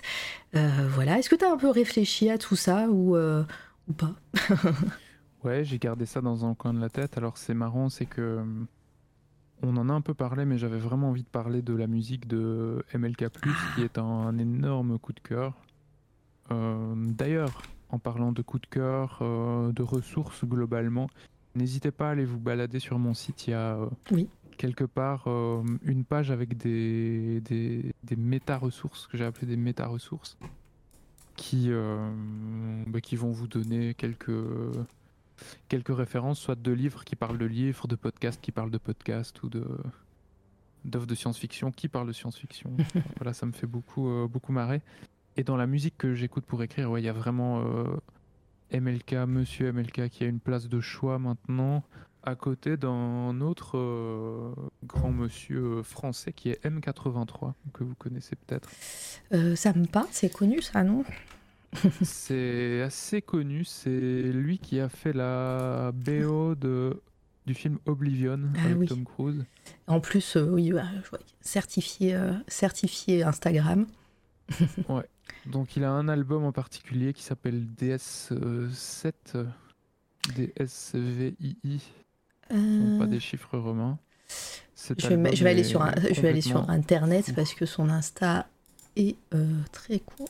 M83. DS, t'as dit D... Ah oui. C'est DS7, mais ça s'écrit DSII. DSVII, pardon. Tu vois le. ouais, je, euh, je. Tac. On se promène. incroyable. Album incroyable. Donc ça c'est pour, euh, pour la musique et euh, surveillez bien MLK parce qu'il fait des compos vraiment de plus en plus de plus en plus folles, de plus en plus entêtantes et et euh, bah, j'adore ce qu'il fait, c'est très inspirant et, vraiment bravo à lui. bah, en tout cas, moi j'ai très hâte de découvrir aussi son univers. Euh, euh, gardez, gardez, vos agendas ouverts, c'est MLK Plus viendra le 1er décembre, c'est facile à se souvenir. Voilà. et, et commencez à préparer vos questions et on écoutera évidemment ses œuvres à ce moment-là. Euh, moi, je vais, je, vais te, je vais te parler du coup de mon. Alors, évidemment, on a teasé euh, pour euh, les livres-objets, etc.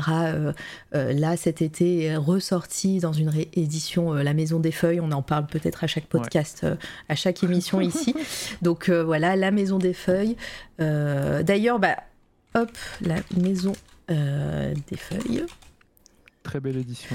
Très belle édition, euh, presque définitive, hein, parce que voilà, ils ont euh, Monsieur Toussaint l'ouverture, les éditions Monsieur Toussaint l'ouverture on, se sont concertés avec l'auteur Marc Z Danielewski euh, pour, pour faire une édition hyper mince, enfin voilà, en rapport et en de concert pardon avec euh, avec l'auteur vraiment c'est mhm. l'édition ultime euh, d'ailleurs bah, aujourd'hui même j'ai écouté hop euh, ça doit être encore dans mes à regarder plus tard aujourd'hui même j'ai vu une vidéo YouTube sur la Maison des Feuilles. Euh, 236 Non, non, non. Alt 236 à écouter évidemment, mais là qui est sorti euh, hier, je crois, puisque euh, Claro, euh, le traducteur de la Maison des Feuilles, Dominique Bordès, ou Borde, qui, qui est l'éditeur donc de Monsieur Toussaint l'ouverture et euh, Nicolas Martin, euh, que, que, je vénère, hein, qui est très, très cool, journaliste qui présentait sur France Culture euh, la méthode scientifique, qui ne mm. le fait plus, mais qui a plein de projets trop cool bientôt, qui était chez Doctrice la semaine dernière, ou, ou, en début de semaine. Ouais, ouais, Je sais plus. J'étais pas là, mais j'ai vu passer. C'était super cool, intéressant. Ils ont fait une table ronde à la librairie Mola à Bordeaux. Et euh, voilà, ça parle de la maison des feuilles, euh, ça dure une heure, c'est trop bien. Euh, voilà, c'est vraiment super intéressant, c'est hyper dense et on découvre un peu le, bah, le métier de Claro, comment il a, il a réussi à, à, traduire ce, ce, roman qui est un roman hyper atypique. Voilà, on se perd dans une maison qui est plus grande à l'intérieur qu'à l'extérieur. On en parle assez souvent. Enfin voilà, tu as dû, as dû te procurer ce livre, toi, et, euh, le feuilleter euh, grandement. Je, je l'ai feuilleté, je suis en train de le lire. J'essaye de faire l'exercice de le lire vraiment du mmh. début à la fin. Alors c'est marrant, c'est que même quand on essaye, ce livre nous pousse à revenir en arrière, à partir en avant. C'est vraiment très bien fait. Ça ne m'étonne pas du tout que Danielewski ait été avant tout un auto-édité. Hein, au mhm. début, euh, sur Internet en il plus. Pas réussi, euh, ouais, il n'a pas réussi à faire, euh, à faire publier son bouquin. il paraît que c'est le livre à lire quand on s'intéresse à tout ce qui est bizarrerie de mise en page. Mhm. J'ai vraiment hâte de plonger encore plus en, Ouais, c'est là-dedans. C'est incroyable. Voilà, il y a je pense que il y a eu pas mal de livres dans, qui ont essayé de copier et de, de tenter d'expériences comme ça, mais celui-là c'est vraiment ultime. Et euh, même lui, j'ai pas mal d'autres livres à lui euh, qui, euh, qui tentent l'exercice un peu atypique aussi de faire des choses comme ça. Mais mm. La Maison des Feuilles, c'est celui qui, rend, qui, qui donne le vertige encore plus que les autres. Quoi. Voilà, c'est trop bien. Mais du coup, voilà, on en a parlé, mais c'était pas ça euh, que je voulais, je voulais parler. Moi, je voulais parler d'un artiste, euh, un artiste qui est euh, typographe et qui s'appelle, qui est américain ou anglais, je sais plus. Peut-être que tu le suis. je ne sais plus son orthographe. C'est Ryan Hughes, je crois, art. Et il est aussi auteur. Et il est alors il est très connu dans le monde du comics parce qu'il a créé des, euh, logos de pas mal de comics très connus, euh, dont Batman, euh, certains Batman, certains, je vais plus avoir le, nom. Donc il est très, il est graphiste. voilà, je peux vous montrer certaines de ses typos. Hundred Bullets, un, livre que j'adore. voilà, il est très connu pour faire des logos de comics qu'on retient. Mais surtout, il a créé un livre et il a édité ce livre qui s'appelle XX. Euh,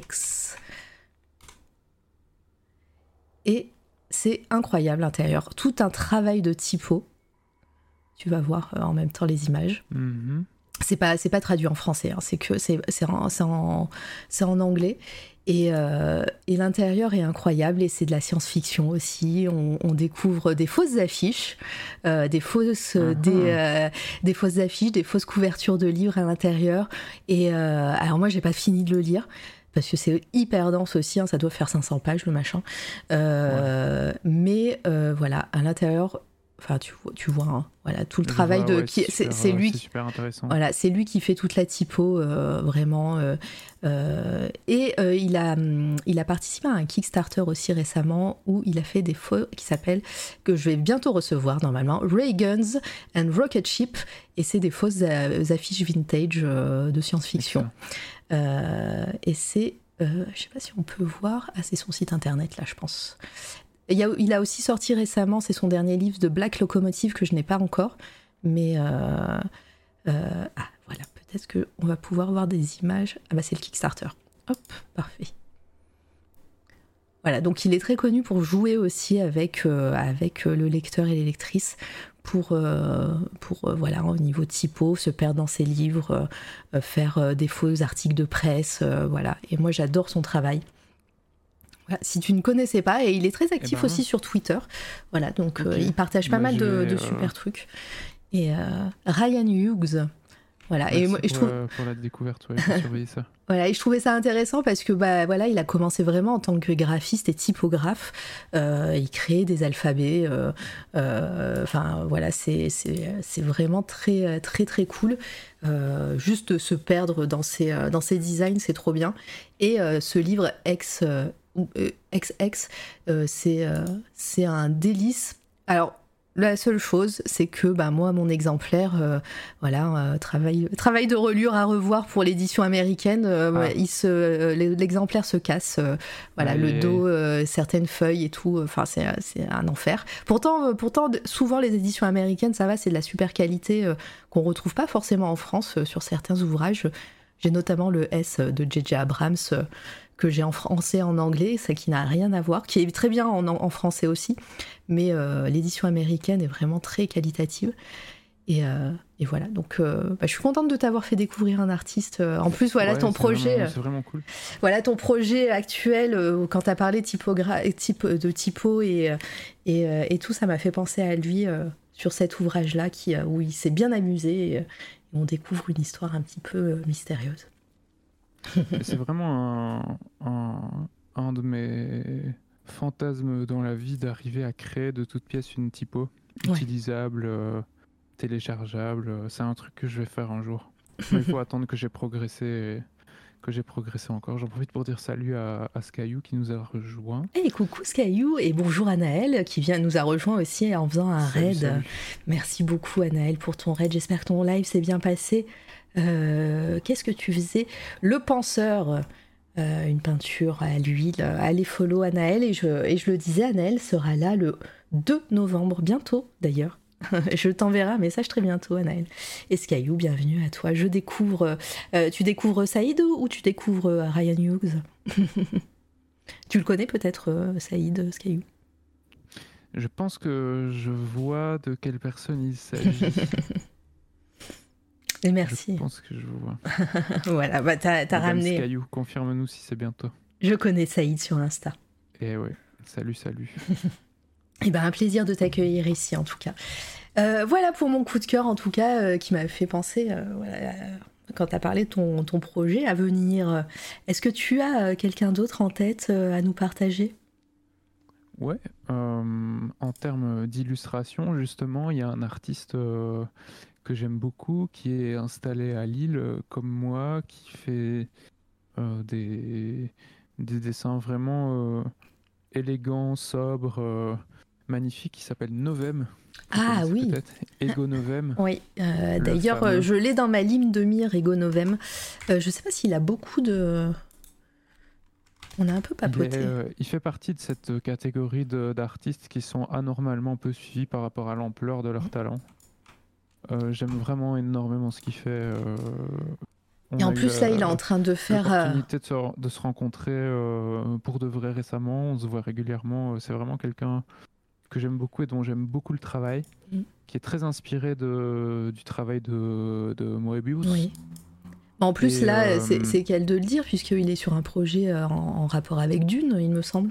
Tout à fait, ouais. Il s'est mm. mis en tête de euh, récupérer, puisqu'elles sont devenues semi-publiques, certaines planches de storyboard de Moebius, et de les remettre en, au goût du jour avec son propre dessin par-dessus, par réinterpréter ces planches-là.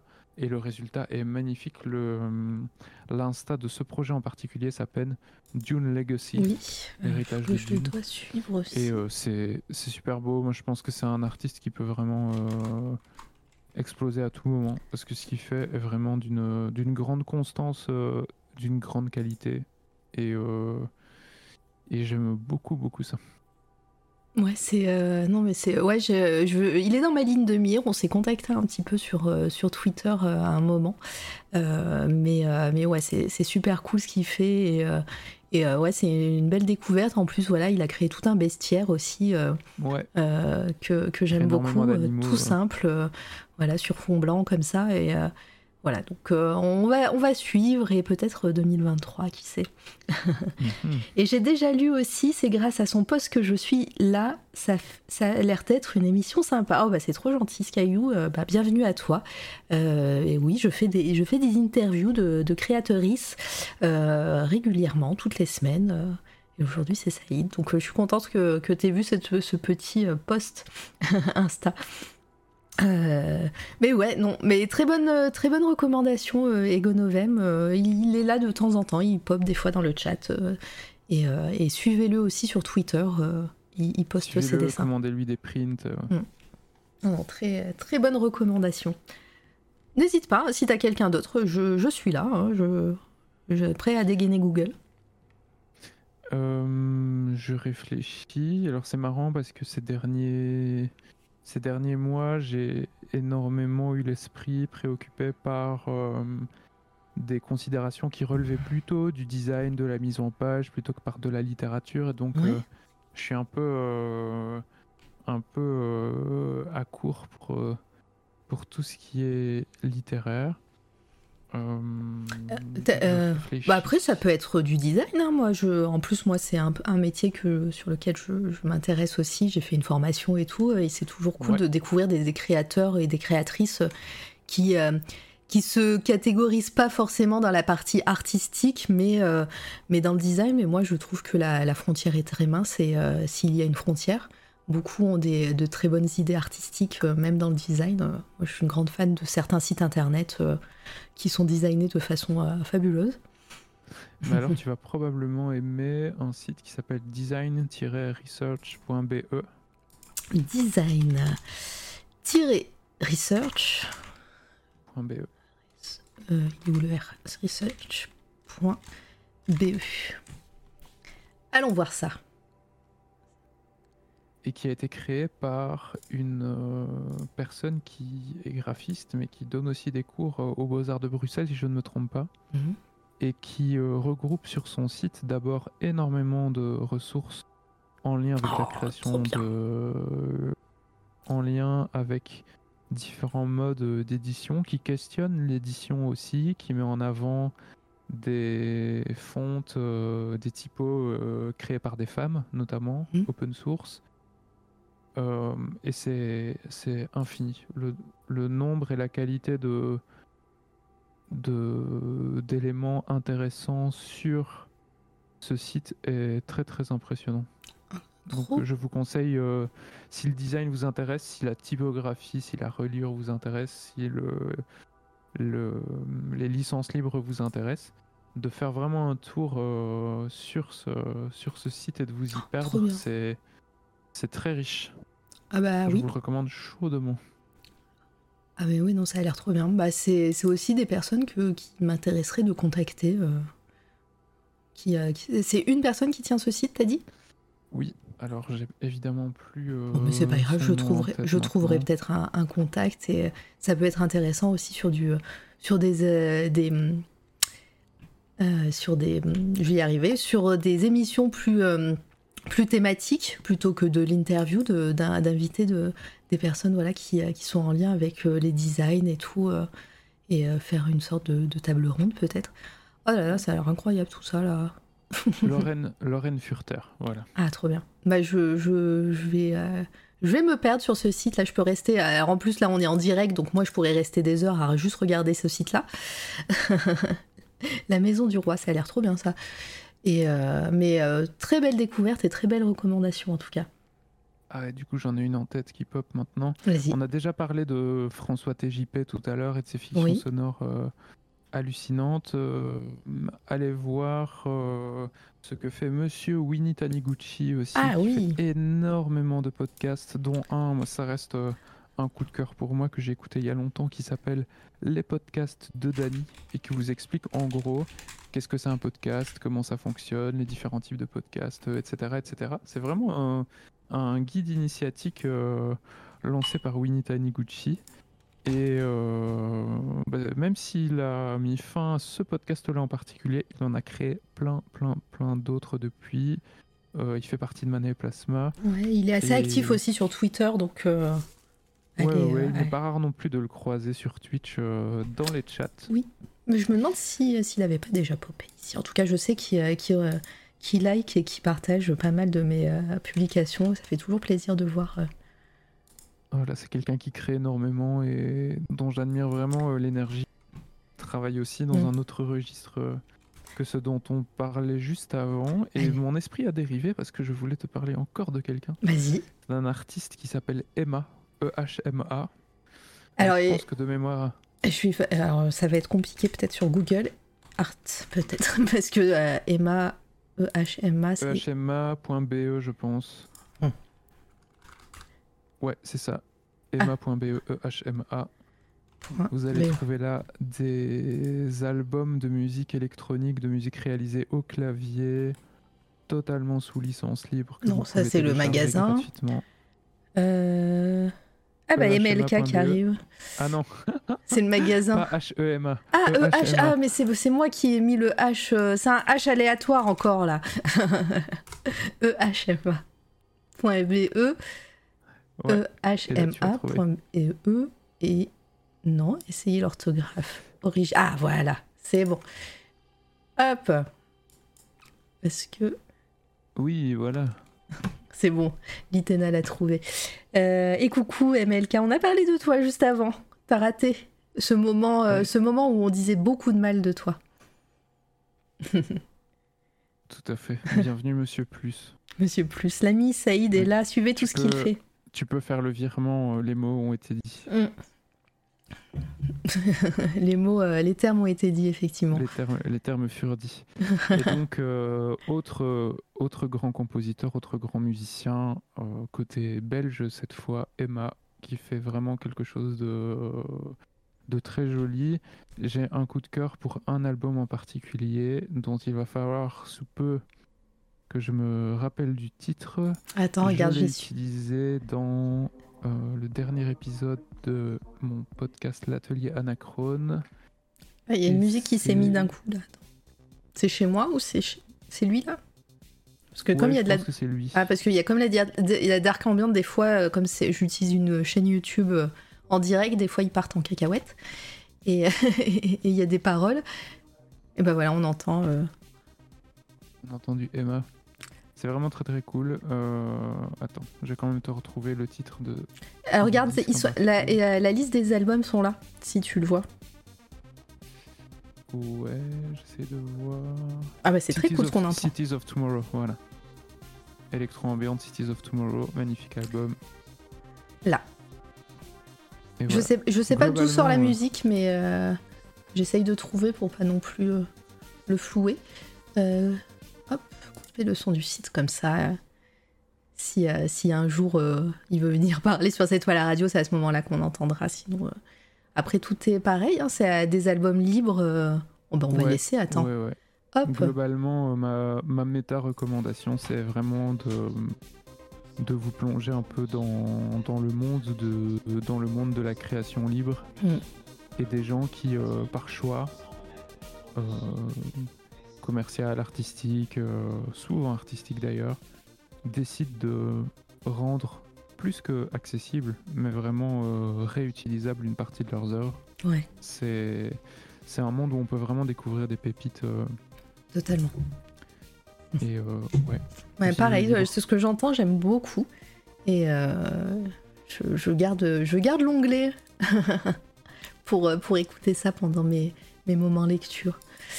Euh, bah super, en tout cas tous ces artistes et ces personnes euh, que tu nous as fait découvrir. bah avec plaisir, avec plaisir. Alors on va pas finir tout de suite euh, sur le raid. Saïd m'a autorisé très gentiment à lire une de ses nouvelles. et on va peut-être finir avec ça plutôt. Une nouvelle assez courte. hop, comme ça, je vais remettre le petit, le petit diaporama. donc moi j'ai le, le volume 1 de Horizon Parallèle et on va lire, euh, on va lire la, première nouvelle. C'est tout simple, comme ça, ça vous donnera l'eau à la bouche. Elle, dure quelques pages, c'est très court, mais elle est trop cool. Et en plus, voilà, il n'y a, pas, a pas de dialogue, rien. Donc c'est parfait pour moi. J'ai pas besoin de, de mettre, de, de, de, montrer mes talents d'actrice. euh, Père Castor, raconte-nous une histoire. Oui, trop bien. en tout cas, euh, bah, tu, restes avec, euh, avec moi pendant la lecture, Saïd. Je dis pas au revoir tout de suite, euh, évidemment. je reste, je t'écoute avec une certaine émotion et avec grande attention. Oh, trop bien. Alors attendez, je bois, je bois un coup d'eau. hop, c'est du Perrier. pour me mettre, pour me, pour mettre mon, mes cordes vocales dans l'ambiance. On va mettre hop, la dark ambiante un petit peu un peu plus fort. Et c'est une nouvelle qui s'appelle Le portefeuille. Se met en mode écoute. Très bien. Alors, hein, si, je bafouille, hein, c'est pas mon métier de compter des histoires, mais, euh, mais voilà, ça devrait, ça devrait bien se passer, vous avez l'habitude. De temps en temps, je lis. Euh, hop, attendez, j'enlève la jaquette pour pas avoir trop d'ASMR dans vos oreilles. Et donc, je vous disais, c'est la première nouvelle du premier recueil Horizon Parallèle de Saïd ici présent. Ce matin, j'ai perdu mon portefeuille. Je me souviens étonnamment bien de la nuit blanche que j'ai passée juste avant. Une nuit au labo, à suer seule dans la poussière, euh, dans la poussière à force d'aller de gauche à droite pour tenter de garder les machines alimentées en électricité. Une nuit illuminée par les LED clignotant derrière le bloc de métal. Les coupures régulières avaient fini par achever plusieurs fusibles que je n'avais pas remplacés. Le fer m'aurait évité ce genre d'ennui, mais il y a quelques semaines, j'avais, pour euh, je ne sais quelle raison, pensé avoir mieux à faire que de sécuriser le labo.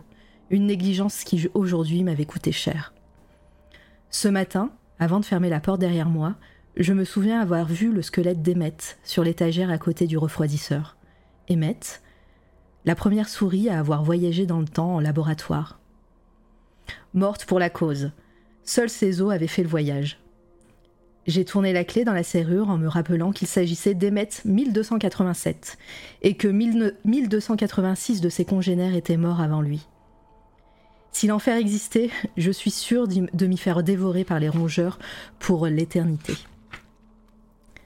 Ce matin, j'ai perdu mon portefeuille, et avec lui la seule chance qu'il me restait de trouver des subsides, de poursuivre la recherche, de persévérer dans ma quête de voyage temporel. On m'a souvent demandé pourquoi, si j'étais, euh, on m'a souvent demandé pourquoi, si j'étais si sûre d'arriver à mes fins, mon moi du futur n'était jamais venu me rendre visite. J'ai beaucoup réfléchi à cette question.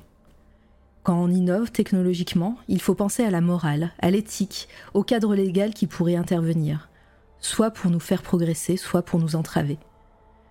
Dans un futur où le voyage dans le temps est possible, je n'imagine qu'une seule possibilité viable interdire les voyages dans le passé, trop risqué. N'aller que vers le futur, une seule fois et pour toujours. Si je, si je devais un jour me faire entendre à ce sujet, Telle serait la règle que je tenterais de dicter.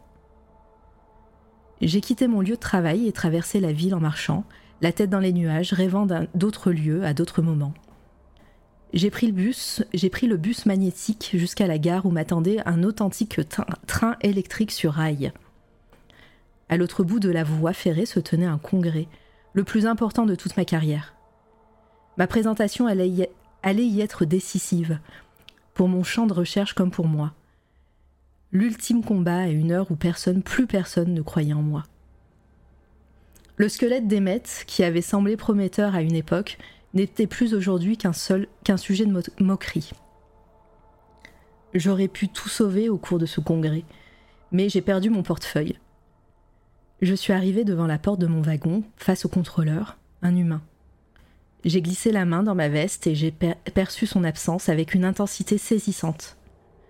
Indifférents, les autres passagers passaient à côté de moi et présentaient leurs pouces aux cheminots.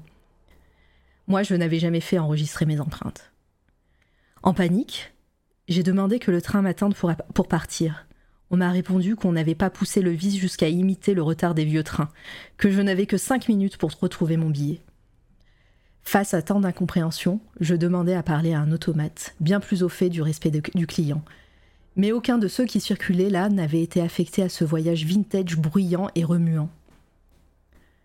Ce matin, j'ai vu tous mes espoirs s'éloigner, alors même que je tentais de me rappeler si oui ou non j'avais encore senti mon portefeuille sur moi dans le bus, ou à la gare, ou même au labo. Je contactai la compagnie de bus. Le bus lui-même m'a répondu. Pardon. Le bus lui-même m'a répondu du ton monocorde dont on l'avait affublé pour me dire qu'on ne vérifiait la présence d'objets non connectés qu'en fin de tournée. Je suis rentrée au labo, il n'était pas là, il n'y était pas. Alors je suis rentrée chez moi. En montant, en montant les escaliers, j'ai réalisé que tous mes rêves s'étaient envolés avec ce portefeuille. Mes rêves d'enfant, mes rêves de voyage dans le temps, le rêve de réparer certaines erreurs aussi. Je suis arrivée devant chez moi et me suis trompée une première fois, puis une deuxième fois de clé.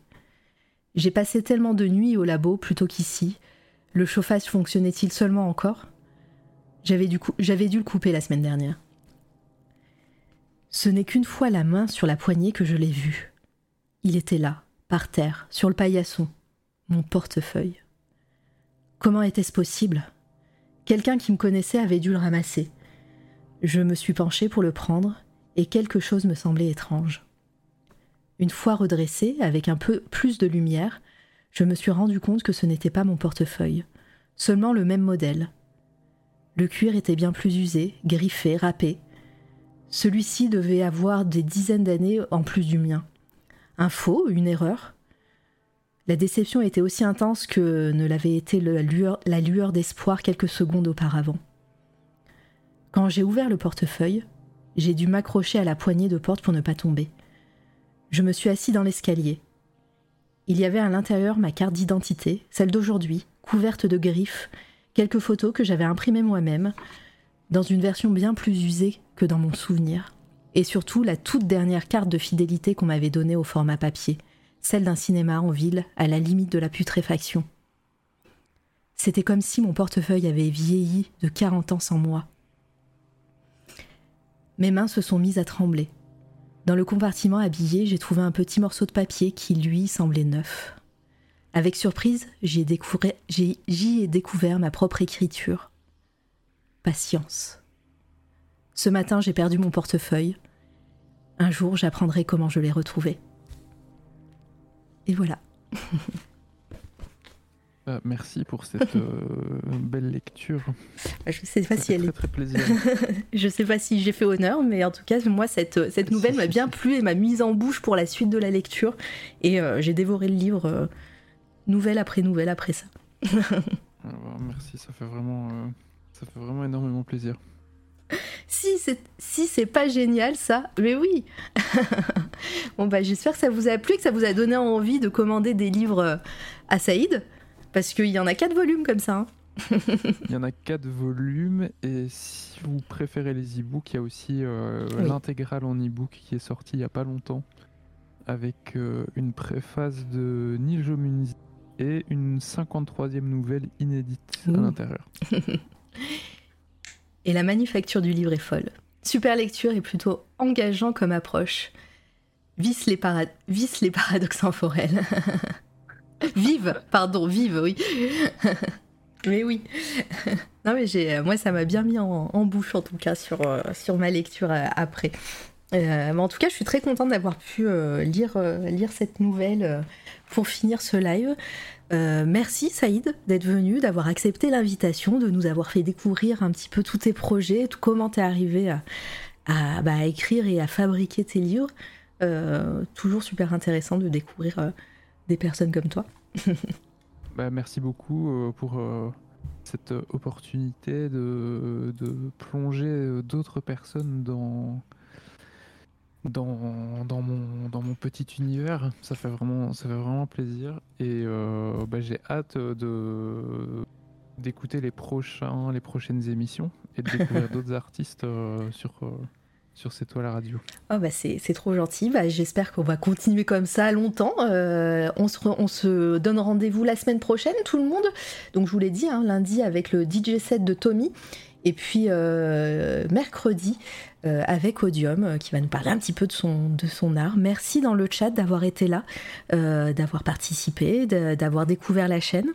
Je suis arrivée tard. Alors Skyou, on peut revoir l'émission du début. Alors, juste après le live, je vais cliquer sur publier et il y aura la rediff sur Twitch. Donc, tu pourras cliquer sur, euh, la rediffusion pour écouter ce début. Et puis, euh, prochainement, euh, il y aura la version audio sur SoundCloud, Spotify et iTunes. Voilà, la rediff vidéo sera sur Twitch pendant un mois et demi à peu près. Euh, voilà, donc euh, n'hésitez pas à suivre euh, Saïd sur tous ses réseaux, à lui commander des choses sur son shop, évidemment, à suivre cette toile à radio. surtout sur toutes les plateformes également pour, pour connaître un petit peu la suite du programme. On va aller faire un raid. hop, j'oublie personne. Hein. C'est où ton podcast MLK Ce sera le 1er décembre. C'est pas encore, il faut, ça sera dans le futur pour, euh, pour écouter l'interview de, MLK. et on va aller faire un raid. Alors aujourd'hui, évidemment, le raid est tout trouvé puisque euh, mon très cher poteau euh, Volta fête ses 3 ans de live. Il, ça fait déjà 11 heures qu'il est en stream. Je pense qu'il a encore. Ah ouais. ouais. il a commencé à 10 heures. Donc voilà. on va aller lui envoyer de la force. Souhaitez-lui un très bon anniversaire de stream. Euh, euh, sur son chat, arrivé en force. Euh, et, puis, et puis voilà, je vais mettre un petit, une petite scène de fin avec le chant des monstres sur Ulule, encore jusqu'à début novembre. mon mois du futur. Pardon. Oui, vas-y. Pour l'anecdote, Paul Arzuri a contribué à la création de Mana et Plasma au tout ah, début. Trop bien Ah bah c'est... tout, est, tout est lié. Tout est lié. Et d'ailleurs, il est en train de préparer un futur podcast aussi voilà, qui, euh, qui mhm. s'appellera Bard Fabula, euh, qui euh, la, la, la je vais y arriver, la, la page Twitch, pas Twitch, la page Twitter est déjà prête, donc allez, allez voir ce qu'il ce qu'il fait et veiller ce qu'il fait avec Tom et, et, dans, et dans sa vie aussi. Voilà, mais on en connaîtra plus sur lui bientôt aussi, début novembre. Il était avec nous, bah trop bien, franchement trop bien. Euh, allez, je lance le raid. Merci encore Saïd, merci le chat et à très vite. Avec plaisir. Salut tout le monde. Bonne soirée.